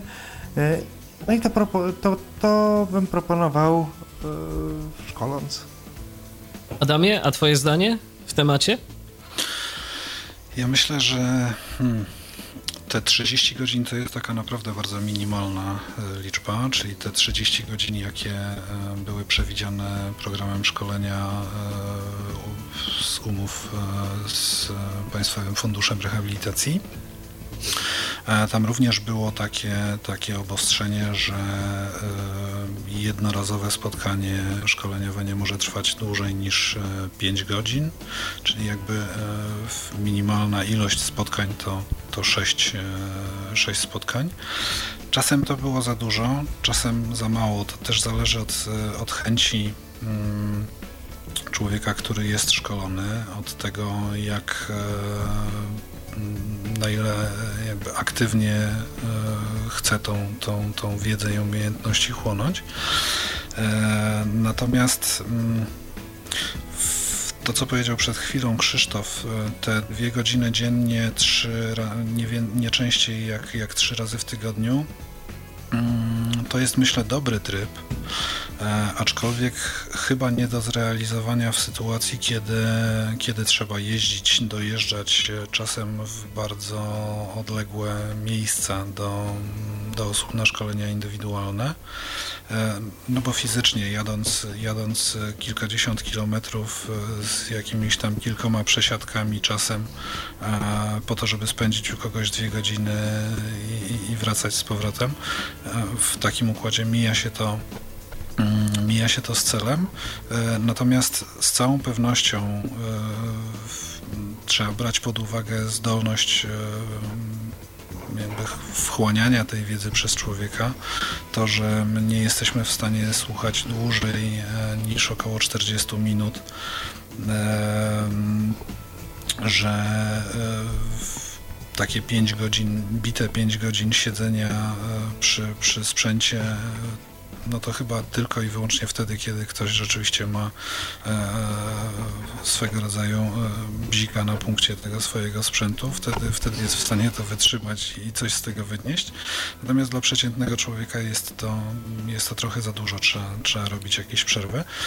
E, myślę, że e, każde szkolenie, zwłaszcza to początkowe, trzeba dobrać do mm, pewnych e, zdolności e, człowieka i do tego, co planuje e, robić z tym komputerem, do czego tak naprawdę to szkolenie ma nas doprowadzić. Myślę, że ten przedział między 30 a 60 godzin na te absolutne podstawy to jest to jest taki optymalny, wystarczający mm, czas, żeby, żeby kogoś tego nauczyć. Mniej niż 30, myślę, że to nie ma, nie ma większego sensu. No właśnie, bo mamy szkolenia podstawowe i zaawansowane. Rafale, ty jakie szkolenia prowadziłeś? Tylko podstawowe, czy też zaawansowane również? Tylko podstawowe.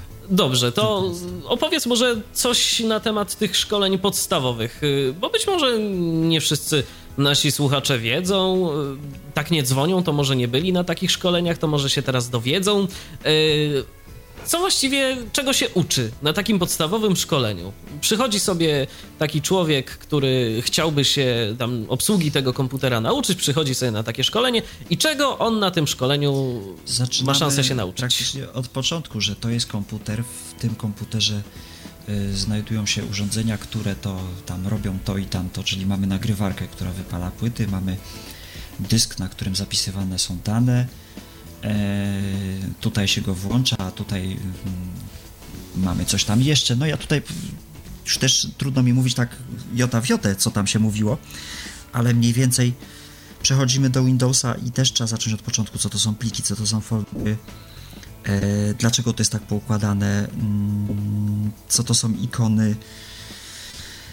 E, przechodzimy do jakie mamy rodzaje plików, że mamy pliki e, multimedialne, pliki tekstowe i tak dalej, i tak. Przechodzimy do klawiatury.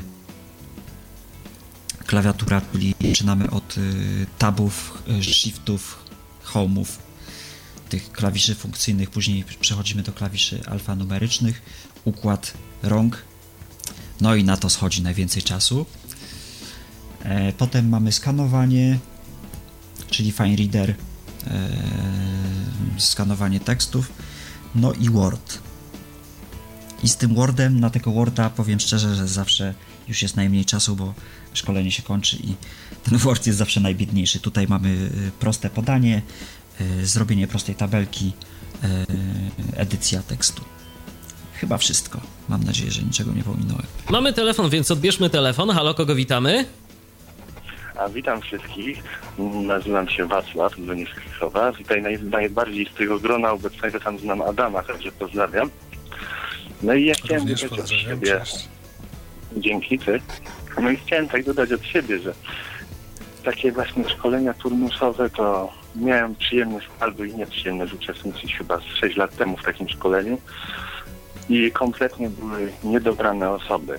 No były tam panie, które nie dowidziały, no to one miały osobne zajęcia po południu.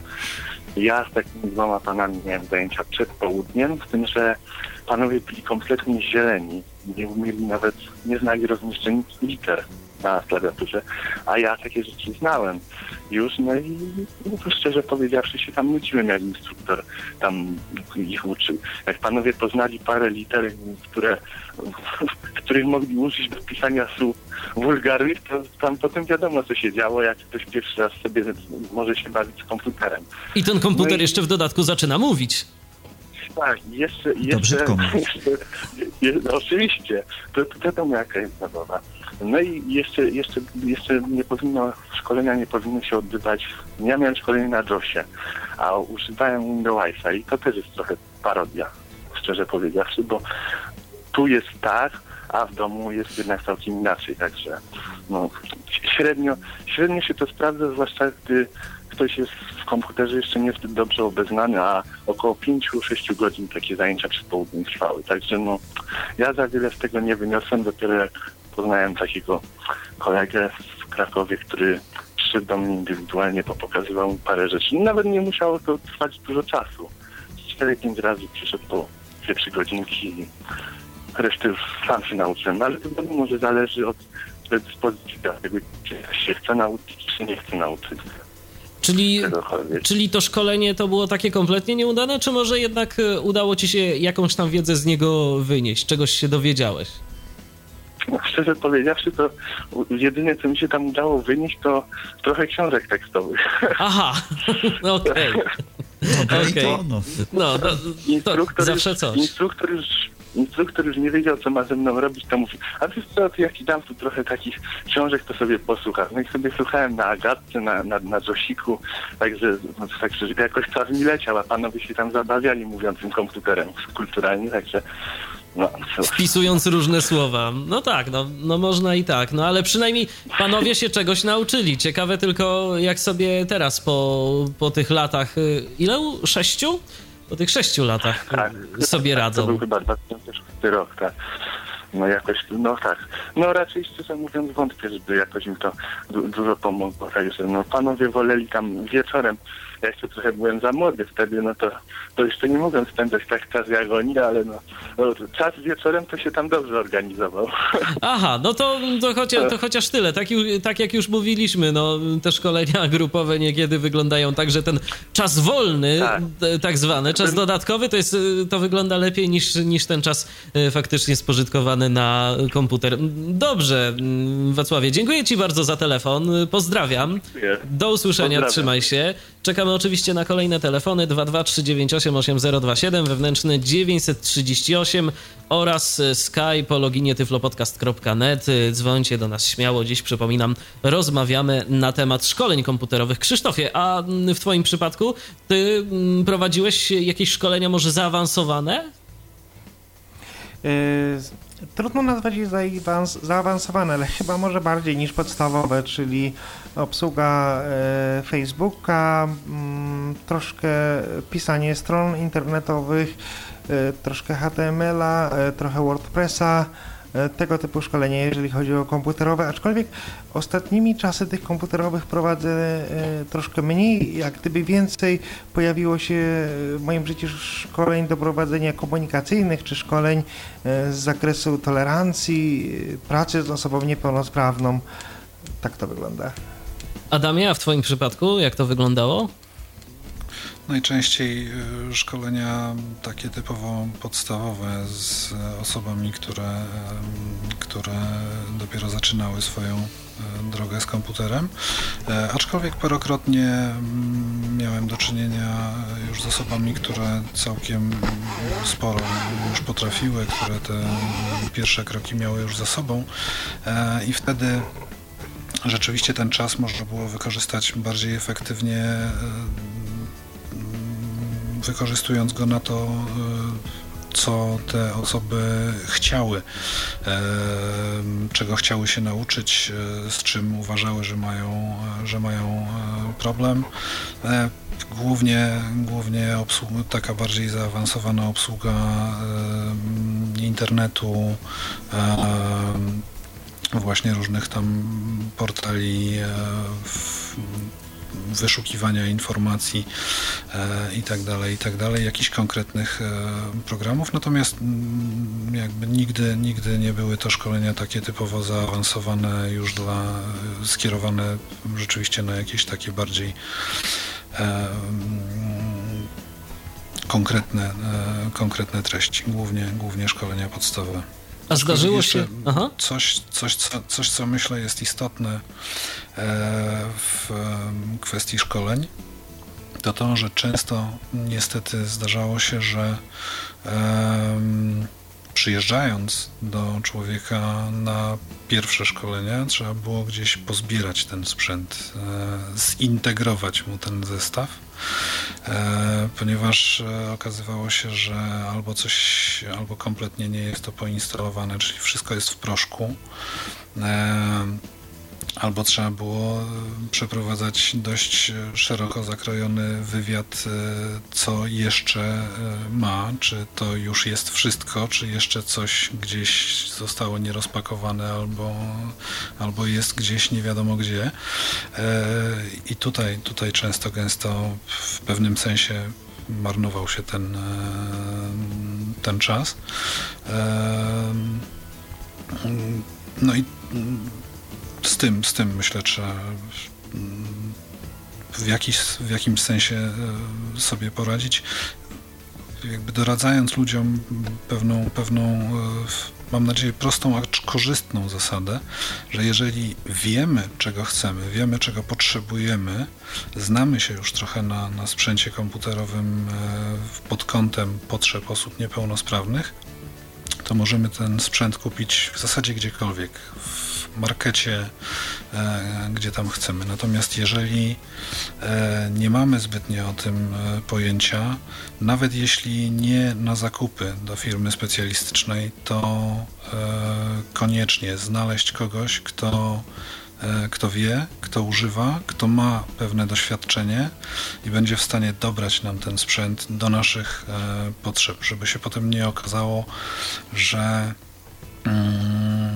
kupiliśmy za grube pieniądze sprzęt, który kompletnie nie jest, e, nie jest nam do niczego potrzebny. E, albo tak jak ostatnio odebrałem telefon, gdzie człowiek pytał się mnie o mysz pneumatyczną, bo w specyfikacji w dokumentach Pefronu jest, że ten zestaw dla osoby niepełnosprawnej ma zawierać mysz pneumatyczną. Więc zadałem pytanie, czy jest to człowiek, który, e, który nie ma rąk, który Mm, ma problem z obsługą komputera, z pisaniem na komputerze i tak dalej. Nie, no, człowiek w zasadzie no, trochę słabowidzący, tak? I mysz e, pneumatyczna mu potrzebna, tak, okazało się. mysz pneumatyczną, która, która w najlepszym przypadku kosztuje 1200, w najgorszym około 10 tysięcy. Eee, I to potem co? Będzie albo leżeć, albo, albo nie wiadomo, co się z tym będzie dziać, więc po co? Eee, I to, to, są, to są takie jakby problemy pozaszkoleniowe, aczkolwiek trochę związane z tymi szkoleniami e, dofinansowanymi, które, na które bardzo często mm, trafiałem. A tak zapytam z ciekawości znowu Rafale zacznę od ciebie. Y, miałeś takie jakieś sytuacje na szkoleniach, y, które kompletnie cię zaskakiwały? Na przykład y, jakaś osoba szkoląca okazywało się, przyjeżdżasz, a mówi, że chciałaby się nauczyć tego i tego, że wydawało się jej, że dzięki komputerowi będzie mogła zrobić coś zupełnie, zupełnie takiego, czego się nie spodziewałeś? Yy, nie, raczej nie poza takimi negatywnymi kwestiami, o których już mówiłem wcześniej, że mm, pani miała sprzedany komputer bez y, udźwiękowienia, zupełnie niewidoma, e, czy poza tym, co już mówił Adam, dziesiątki kartonów, to już po prostu byłem mistrzem w pewnym momencie w rozpakowywaniu tychże. E, poza tym, że też zdarzyło mi się rozpakowywać y, telewizor z funkcją monitora dla osoby niewidomej, także no, no właśnie takie czy coś mnie pozytywnie, czy negatywnie? Chyba nie, chyba nie miałem takich e, przeżyć. A bynajmniej nic mi teraz nie przychodzi do głowy, żeby się z Państwem podzielić. A Krzysztofie, w Twoim przypadku? Takich stricte komputerowych e, zaskoczeń no, może miałem, ale ich nie pamiętam, czyli jakoś je przezwyciężyłem. Bardziej zdarzały się takie historie około szkoleniowe, gdzie, gdzie nie wiem, bili się e, właściciele mieszkania, gdzie, gdzie częstowano mnie wódką, gdzie mm, dochodziło do, do no, pewnym moment, na, jed, na jednym z grupowych szkoleń yy, była dziewczyna, która yy, no, dobierała się po prostu do mnie. Kiedyś siedziałem za katedrą, ponieważ ja jej dobrze nie widziałem, ona od tyłu podeszła. No i tam zaczęła sobie oglądać mnie, powiedzmy tak. E, to, to, tego typu historie bardziej y, pamiętam i utkwiły mi niż, niż jakieś komputerowe. A Adamie, w twoim przypadku coś pamiętasz z takich spektakularnych rzeczy? No, jedna spektakularna, gdzie y, też troszeczkę y, nerwy mnie za przeproszeniem wzięły, gdzie y, po pierwszych zajęciach z człowiekiem, który no, za naprawdę grube pieniądze, mnóstwo, naprawdę mnóstwo różnych różności zakupił po pierwszych e, zajęciach z obsługi e, oprogramowania i tak dalej, po kilku godzinach, e, już jakby zmierzając do końca zajęć, pytam się, czy, czy ma jakieś pytania, coś tam jeszcze nie jest jasne. Zadał mi pytanie, a jak to wyłączyć, żeby to nie gadało. i rozbił mnie zupełnie. No, no, generalnie był to człowiek, który dosyć sporo widział, to prawda. E, z tym, że no, miał, sprzęt, miał sprzęt kompletnie niedobrany do, do, do, do swoich potrzeb. To było ewidentnie na zasadzie im więcej, ponieważ można było dostać dużo pieniędzy. E, to trzeba to wykorzystać, niezależnie od tego, czy to jest potrzebne, czy nie. E, takie, mm, takie sytuacje mnie dosyć mocno e, irytują. No ale No teraz już chyba jest ich co, trochę mniej, coraz, coraz mniej. E, jednak, jednak widzę, e, co mnie cieszy, że ludzie kupują coraz bardziej to, czego rzeczywiście potrzebują e, i coraz rzadziej ten sprzęt ląduje gdzieś tam w kącie najczęściej jest rzeczywiście wykorzystywany. No inna rzecz, że teraz kurek z pieniędzmi został dosyć solidnie przykręcony, szczególnie już w tym roku. To jest, inna, to jest inna sprawa. A teraz proponuję, odbierzmy telefon, bo właśnie dzwoni. Ktoś do nas y, usiłuje się dodzwonić. Słuchamy. Halo? Halo, tu Benedyk Szymczak z tej strony, z Dolnego Śląska. Witamy. Chciałbym, y, Dobry wieczór. Witamy. Witam wszystkich. Ja tam znam y, pana Krzyśka Wostala, no i pana Adama akurat. E, na temat tego szkolenia bardzo ciekawy program jest, chciałbym to powiedzieć. No, a sugestia taka e, do tego programu jest, bo ja jestem akurat głucho niewidomy. E, a my, nasze, no jak, jak to się mówi, małe społeczeństwo tych głucho niewidomych, takich szkoleń grupowych w ogóle nie powinno przychodzić, bo to pewnym sensie strata tego czasu. Bo jednak człowiek rozkojarza się w czasie szkolenia, jak ktoś obok coś tam podpowiada i tak dalej. Mm, byłem na takim szkoleniu. Nie, niewiele wyniosłem z tego. Ale był problem w tym, że po prostu y, osoba szkoląca zajmowała się naraz kilkoma osobami, tak? Tak, tak. Bydgoszczy na przykład pięć osób było, ale to na małej salce to bardzo duży szum był. Rozumiem, rozumiem. No to rzeczywiście, no, kiedy dwie niepełnosprawności wchodzą w grę, no to tak naprawdę jest y, dwa razy więcej pracy, można by powiedzieć, żeby, żeby przekazać jakąś informację, prawda? Y, jeszcze chodzi jeszcze do tego sprzętu, jak pan y, zauważył w tym programie, bo go słuchamy to mnie się wydaje, że to takie jak no, stacjonarnego sprzętu to nie weźmie się pod pachę, ale laptop no, można by było wziąć i, i tego swój każdy, żeby miał i swój program, no bo każdy ma inny tego, inne komunikaty i tak dalej. I rzeczywiście, że przy wróceniu do domu swojego sprzętu nie można uruchomić, bo nie wiadomo gdzie jaki przycisk jest. Z tym spotkałem się tak samo. To się zgadza, szczególnie w przypadku laptopów, które naprawdę te włączniki potrafią, potrafią mieć w różnych miejscach i to niekiedy tak, można tak. się naprawdę naszukać. To, to jest prawda, to, to, to, wiem, to wiem z własnego doświadczenia, kiedy do mnie przychodzi ileś tam tych laptopów, żeby, żebym coś z nimi zrobił. E, właściwie jeszcze e, chciałbym dodać, że na przykład myszy, która jest, tam są przyciski i tak dalej, powinna być wyłączana przyciskiem i po każdy jeden niewidomy powinien e, to wiedzieć, jak, jak to sobie wyłączyć. Tym bardziej, że osoby widzące, jak pomagają nam nieraz, to potrafią nam zostawić e, tą uruchomioną mysz i później no, normalnie co innego wychodzi. Nawet na angielski przechodzimy. No dokładnie, a ta, mysz, a ta mysz przede wszystkim po prostu przeszkadza. Dobrze, dziękuję bardzo za telefon. Do usłyszenia. Dziękuję i pozdrawiam wszystkich. Pozdrawiamy. Wzajemnie. Do usłyszenia. Czekamy na kolejne telefony oczywiście. 223988027 wewnętrzny 938 oraz Skype o loginie tyflopodcast.net. Ja przypominam, że dziś rozmawiamy na temat y, szkoleń komputerowych dla osób y, niewidomych, y, a moi goście to Adam Ostrowski, Rafał Kiwak oraz Krzysztof Wostal. Do rozmowy wracamy już za moment, teraz odrobina muzyki. To jest cały czas audycja Tyflo Podcastu na antenie Radia N. Cały czas rozmawiamy o szkoleniach komputerowych dla osób y, niewidomych. Y, Krzysztof Wostal, Adam Ostrowski i Rafał Kiwak to dzisiejsi goście audycji. Ja się tak cały czas zastanawiam yy, i chciałbym was o, o to zapytać.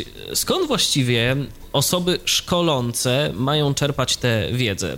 Z własnego doświadczenia, z praktyki? No przecież tak na dobrą sprawę tej praktyki to na wszystkim nie da się mieć y, tak samo dobrej. Rafale, jak to u ciebie było? Chociażby z tym kajetkiem pamiętnym, o którym tak, już wspominałeś. Jest, bo gro ludzi nie czyta podręczników, ja ich przeczytałem naprawdę mnóstwo i to gdzieś tam zaprocentowało, że no jednak y, może czasami więcej wiem niż, niż przeciętny człowiek, bo po tam to i tam to poczytałem. Tak było z kajetkiem i właśnie, tylko że ja lubię czytać podręczniki y, i od razu wykonywać to, co jest tam w nich napisane. W, ten, w taki sposób też nauczyłem się swego czasu Windowsa. E, też mi był potrzebny gdzieś tam do szkolenia. No ja jestem jednak chyba bardziej samoukiem niestety. Ja no, tych, no tam szkoleń za dużo nie dostałem. E, byłem na jednym szkoleniu, no to byłem na zasadzie takiej, żeby po prostu po, zobaczyć to od podszewki, jak to się robi. No już wtedy naprawdę sporo też umiałem, także no cel mój był inny, żeby tam pojechać. To też było szkolenie wyjazdowe, też było bardzo fajne, fajnie zorganizowane notabene. E, no, jest ciężko niekiedy, bo tego sprzętu nie ma. E, dowiaduje się, masz nauczyć człowieka obsługi pronto, a ja pronto widziałem dwa lata temu gdzieś tam. No to co, no pożycz mi człowieku to pronto, ja przyjdę do ciebie za dwa dni i go nauczę, no bo jak inaczej. Oczywiście ja już tego pronto dzisiaj nie pamiętam i gdyby mi przyszedł kolejny człowiek, to znowu bym się musiał tego pronto uczyć, no ale tak to niestety się robi. I tego chyba nie, nie jesteśmy w stanie prze, przeskoczyć. Czyli oprócz tego, że osoba, którą, e, która podejmuje się takiej działalności szkoleniowej, która szkoli, to taka wiedza nabyta to nie wszystko, to jeszcze musi to być w stanie, musi być w stanie przyswajać sobie tę wiedzę i to w szybkim tempie. I cały, I cały czas trzeba pamiętać o tym, że my przez całe życie się uczymy i uczyć się będziemy. Żeby nie dojść do takiego momentu, co się też niektórym szkoleniowcom zdarza, że on już umie to i to i to, to on się już więcej uczyć nie musi. A jak wiadomo, mm, komputery się zmieniają, wszystko się zmienia, wszystko idzie do przodu e, i my tak jak lekarze też cały czas musimy się douczać. No może trochę przesadziłem, ale wiadomo o co chodzi.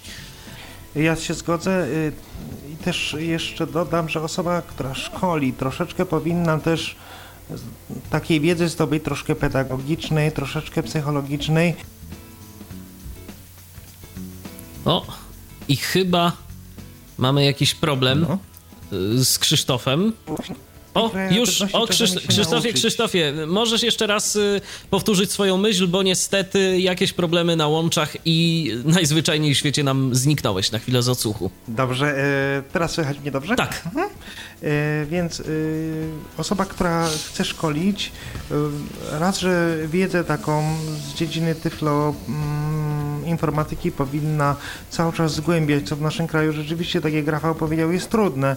Y, I ze względu na to, że nie ma dostępu do sprzętu i ze względu na to, że e, ten sprzęt Mm, no jest bardzo drogi, nie ma, nie ma, nie ma go nawet jak zakupić dla siebie, żeby się po prostu na nim pouczyć, ale z drugiej strony ta osoba powinna troszeczkę e, podszkolić się w dziedzinie pedagogiki, troszeczkę w kierunku psychologii, jakiejś kreatywności, bo te elementy są również bardzo ważne. I to co powiedziałem na początku, że od szkoleniowca, szczególnie takiego, który robi szkolenie podstawowe jeszcze dla osoby nowo ociemniałe, nowo ociemniałej, nie tylko wymaga się tych, tej wiedzy takiej stricto informatycznej, ale również takiej ogólnej o niepełnosprawności, o uprawnieniach, o innego rodzaju sprzęcie, niekoniecznie komputerowym, więc mm, taką wiedzę ta osoba też powinna mieć. Poza tym szkoleniowiec mm, jeżeli jest osobą z dysfunkcją wzroku, powinien naprawdę być dobrze zrehabilitowany. E, potrafi, powinien też świecić przykładem, czyli sam korzystać z tych technologii, które po prostu E, których po prostu uczy, uczy, żeby osoba szkolona e, no, widziała, że to rzeczywiście można wykorzystywać. Adamie, a jakie jest twoje zdanie? Absolutnie popieram tutaj Krzysztofa, że każdy z nas chyba miał w życiu różnych nauczycieli.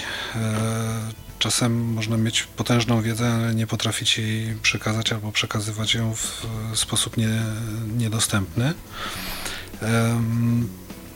Ja myślę, że też e, robiłem podobnie jak Rafał, e, ponieważ najczęściej te szkolenia podstawowe to jest najpierw obsługa e, komputera, programu odczytu ekranu, a oprócz tego jakieś sprzęty, które mogą być, mówię mówiąc w cudzysłowie, egzotyczne, czyli takie, z którymi mamy pierwszy raz do czynienia. I też najczęściej na pierwszych zajęciach taki egzotyczny sprzęt, którego nie znałem, starałem się zwyczajnie pożyczyć, pobawić się nim w wolnej chwili i na którychś tam zajęciach e, z kolei e, wdrożyć go. E, wiadomo, że jako osoba z jakimś większym doświadczeniem dużo szybciej przychodziło mi nauczenie się podstaw, a jak wiadomo, no to podstawowe szkolenie dotyczyło takich, takich zakresów stricte podstawowych, więc nigdy z tym e, problemów nie było. E, poza tym jeszcze jest jedna rzecz, e, swego rodzaju asertywność, czyli w momencie, kiedy wiemy, że ktoś oczekuje od nas, że przekażemy mu wiedzę, której nie mamy, zwyczajnie należałoby go skierować pod inny adres, nie podejmować się rzeczy, które, których nie będziemy w stanie zrealizować. A z tym mam wrażenie dość często, mm, dość często jest jednak e, problem. Jednak chęć zarobienia e, jest większa niż, niż swego rodzaju uczciwość tak się zastanawiam e, jeszcze nad rzeczami, o których mogli, moglibyśmy porozmawiać. A jak jest, Krzysztofie, bo ty wspominałeś poza anteną, kiedy rozmawialiśmy, że jest problem ze szkoleniami, jeżeli chodzi o ten taki najnowocześniejszy sprzęt. Mógłbyś to rozwinąć? Mnie się wydaje właśnie, że jest problem, który wynika raz z, z tego, że technologie są tak nowe, że mało mm, jeszcze osób ich używa, a dwa, e, ci, którzy używają, mm, najczęściej to są osoby tak zaawansowane, że pracują e, w różnych firmach, w różnych fundacjach, instytucjach i nie są zainteresowane prowadzeniem szkoleń na masową skalę. Te osoby chętnie pomogą, e, gdzieś indywidualnie coś podpowiedzą, natomiast żeby przeprowadzić takie szkolenie, no trzeba czasu, trzeba zwolnić się z pracy, trzeba brać urlop. Nie ma jeszcze w tej chwili kadry, która by y, chciała szkolić y, w tych nowych technologiach. I, i, i to tak, y, tak wygląda, dlatego tak uważam. I tutaj lekarstwa są No i te nowe technologie też robią, najczęściej są niedostępne. Mm, to jeszcze raz, bo weszliście I sobie w słowo tak troszeczkę. Są, dobrze, to ja może będę kontynuował. Okay. I tutaj są lekarstwem właśnie podcasty, które wybiegają ponad to, mm, ponad ten sprzęt podstawowy i mówią o, i o iPhone'ach, i o Androidach, i o wszystkich innych różnych dziwnych wynalazkach i też e, właśnie po to to robimy, żeby to były takie pewne swoistego rodzaju e, szkolenia właśnie z tego zakresu.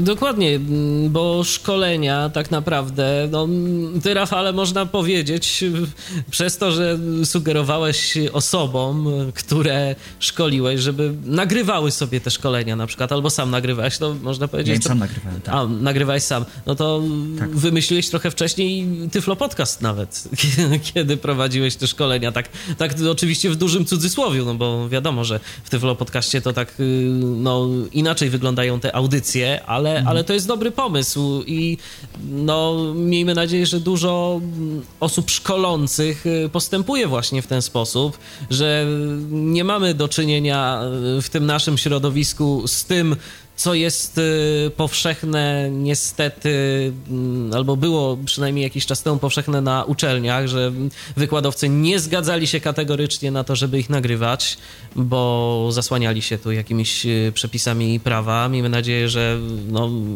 nasi szkolący nie mają z tym takich problemów, a naprawdę nagranie takiego materiału i odsłuchanie go sobie w, w spokoju, możliwość y, wrócenia do jakiegoś skomplikowanego fragmentu, odsłuchanie sobie tego ile tylko razy chcemy, to to się Ja opłaca. tego nie wymyśliłem, ja to podkradłem od, od lepszych po prostu, którzy to już robili i, i wiedziałem, że to się sprawdza i stąd też takie moje zamiłowanie późniejsze do, e, do podcastów mm, też anglojęzycznych i później naszych polskich.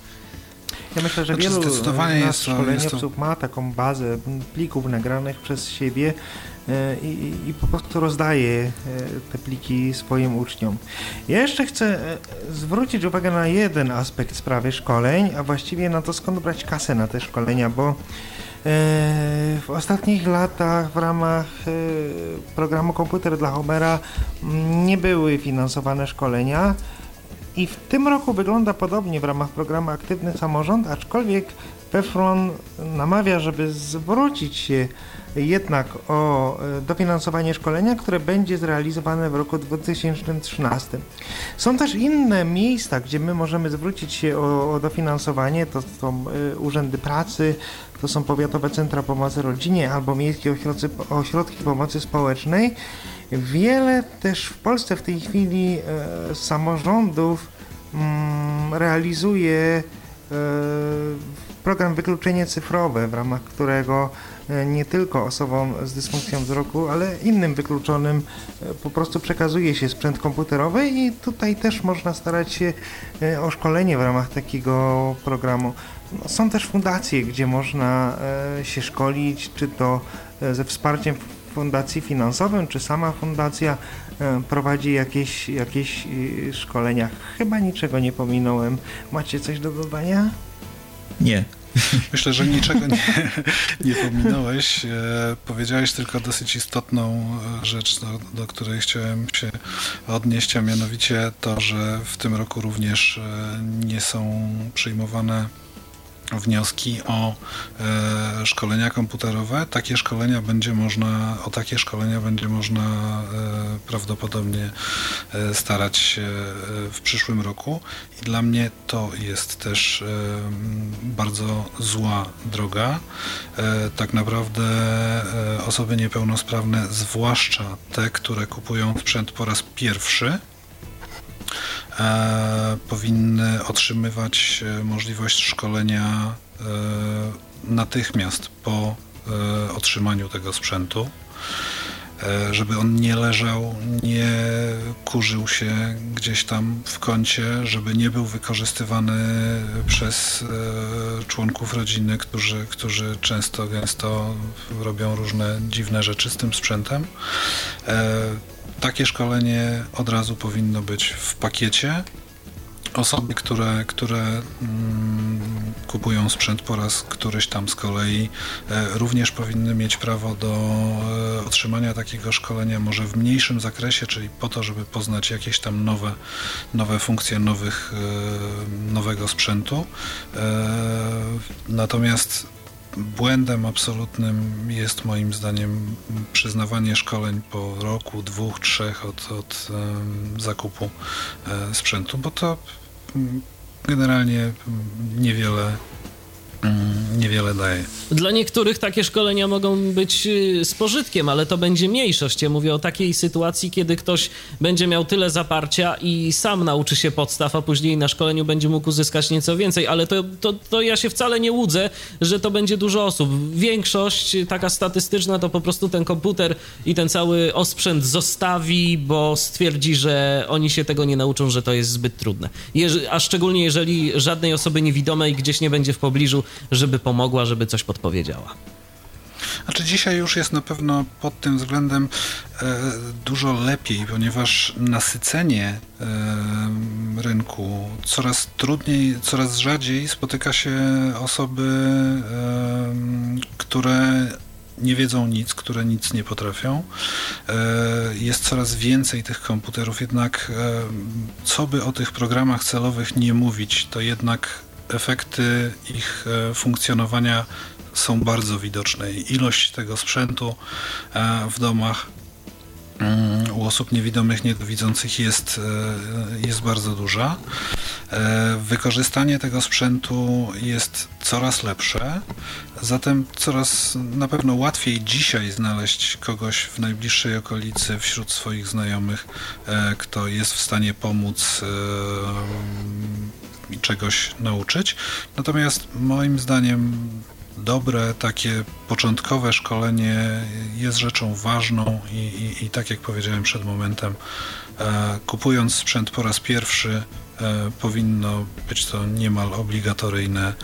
E, że taka osoba otrzymuje również e, szkolenie e, z obsługi takiego e, sprzętu. Wtedy mamy pewność, że te pieniądze nie zostaną zmarnowane, że ten sprzęt zanim zacznie być wykorzystywany we właściwym sobie celu, nie zostanie w ogóle zepsuty, mm, zniszczony i zmarnowany. Nasza audycja dzisiejsza powolutku zbliża się do końca. Rafale, Krzysztofie, może jeszcze na koniec kilka słów podsumowania? To mogę ja być pierwszy? A proszę Tym bardzo, razem? dla odmiany. O, proszę, w końcu nie, po raz pierwszy nie. E, to, o czym dzisiaj wszystko, wszystkim mówiliśmy, czyli te szkolenia komputerowe dla niewidomych, y, słabowidzących, to jest sprawa niezmiernie ważna. Mm, ja zachęcam do tego, żebyście po prostu, jeżeli chcecie takie szkolenia, z nami wszystkimi się kontaktowali. W środowisku jest wiele osób, które e, zna obsługę komputera. Są listy dyskusyjne, e, na których można otrzymać e, pomoc, informacje właśnie z dziedziny tyfloinformatyki, jak obsłużyć syntezator mowy, jak ustawić go, jak program odczytu ekranu ustawić. E, i czasami e, taka drobna pomoc może nam e, wiele dać. Także my zachęcamy po prostu do, do, do kontaktu i mam nadzieję, że ta dzisiejsza audycja, to nasze spotkanie, że, że trochę rozwialiśmy jakieś tam wątpliwości, które na pewno gdzieś pojawiły się. Rafale? Przede wszystkim, tak jak już było mówione, uczmy się na swoim sprzęcie, słuchajmy swojego systemu. E, swój system psujmy, bo jeśli go nie popsujemy trzy razy, to się go nie nauczymy. A to jest prawda. Ja się pod tym, ja się pod tym podpisuję. Ja swój system y, popsułem po raz pierwszy w trzy dni po y, otrzymaniu komputera. Ale no, to jest najlepsza metoda, żeby Dokładnie. się czegoś nauczyć. A jeszcze, a jeszcze coś, jedno, jeszcze jedno. Popsuć, popsuć system to naprawdę nie znaczy popsuć komputer. Yy, komputera tak, tak, łatwo nie zepsujemy, no chyba, że będziemy chcieli naprawiać go młotkiem, ale no to już y, zupełnie inna historia i na zupełnie Jedyny inna audycja. problem, jaki tutaj może wystąpić, to to, że jak popsujemy system, a nie mamy kogoś w pobliżu, kto może nam go szybko i, i sprawnie naprawić, to może być to problem. A to się zgadza. No ale jeżeli kogoś mamy, to możemy eksperymentować do woli, bo jak nie popsujemy, to się nie nauczymy. No, w komputerach akurat tak już po prostu jest. Ja bardzo serdecznie dziękuję. Ja jeszcze o? dwa okay. słowa, jeśli, okay. jeśli mogę od siebie. E, kupujmy sprzęt z rozwagą, pytajmy o to, e, zwłaszcza jeśli kupujemy sprzęt po raz pierwszy. E, starajmy się zasięgnąć informacji, sprawdzić, czy to rzeczywiście e, będzie dla nas. E, nawet jeśli ktoś znajomy, ktoś e, obok mm, ma jakiś zestaw, korzysta z czegoś, to wcale nie znaczy, że to jest dla nas również najlepsze i najbardziej potrzebne, bo im lepiej dobrany sprzęt, tym bardziej będzie nam służył i tym lepiej spełni swoją funkcję i nie rozczaruje. Także mm, lepiej zapytać dwa razy, e, zasięgnąć języka, niż, niż potem żałować e, i czekać kolejne kilka lat, żeby kupić e, coś sensownego. Okej, okay. i to myślę, że dobre podsumowanie naszej dzisiejszej audycji. Ja bardzo serdecznie dziękuję moim dzisiejszym gościom, a przypomnę, że byli nimi Rafał Kiwak, Krzysztof Wostal oraz Adam Ostrowski. Cała no, nasza czwórka, można tak powiedzieć, bo ja też y, szkoliliśmy i podejrzewam, że szkolić jeszcze będziemy, jeżeli tylko będzie nam to dane, prawda? Prawda? Jak najbardziej. Dziękujemy za wspólnie spędzony czas. Wszystkiego dobrego. Kłaniam się i do usłyszenia. Do usłyszenia, kłaniam się również. Kolejny Tyflo Podcast na antenie Radia N już za tydzień. My spotykamy się jeszcze w niedzielę po godzinie 20 w audycji z Archiwum M. Michał Dziwisz, kłaniam się. Do usłyszenia. Był to Tyflo Podcast. Audycja o technologiach wspierających osoby niewidome i słabowidzące. Audycja współfinansowana ze środków Państwowego Funduszu Rehabilitacji Osób Niepełnosprawnych.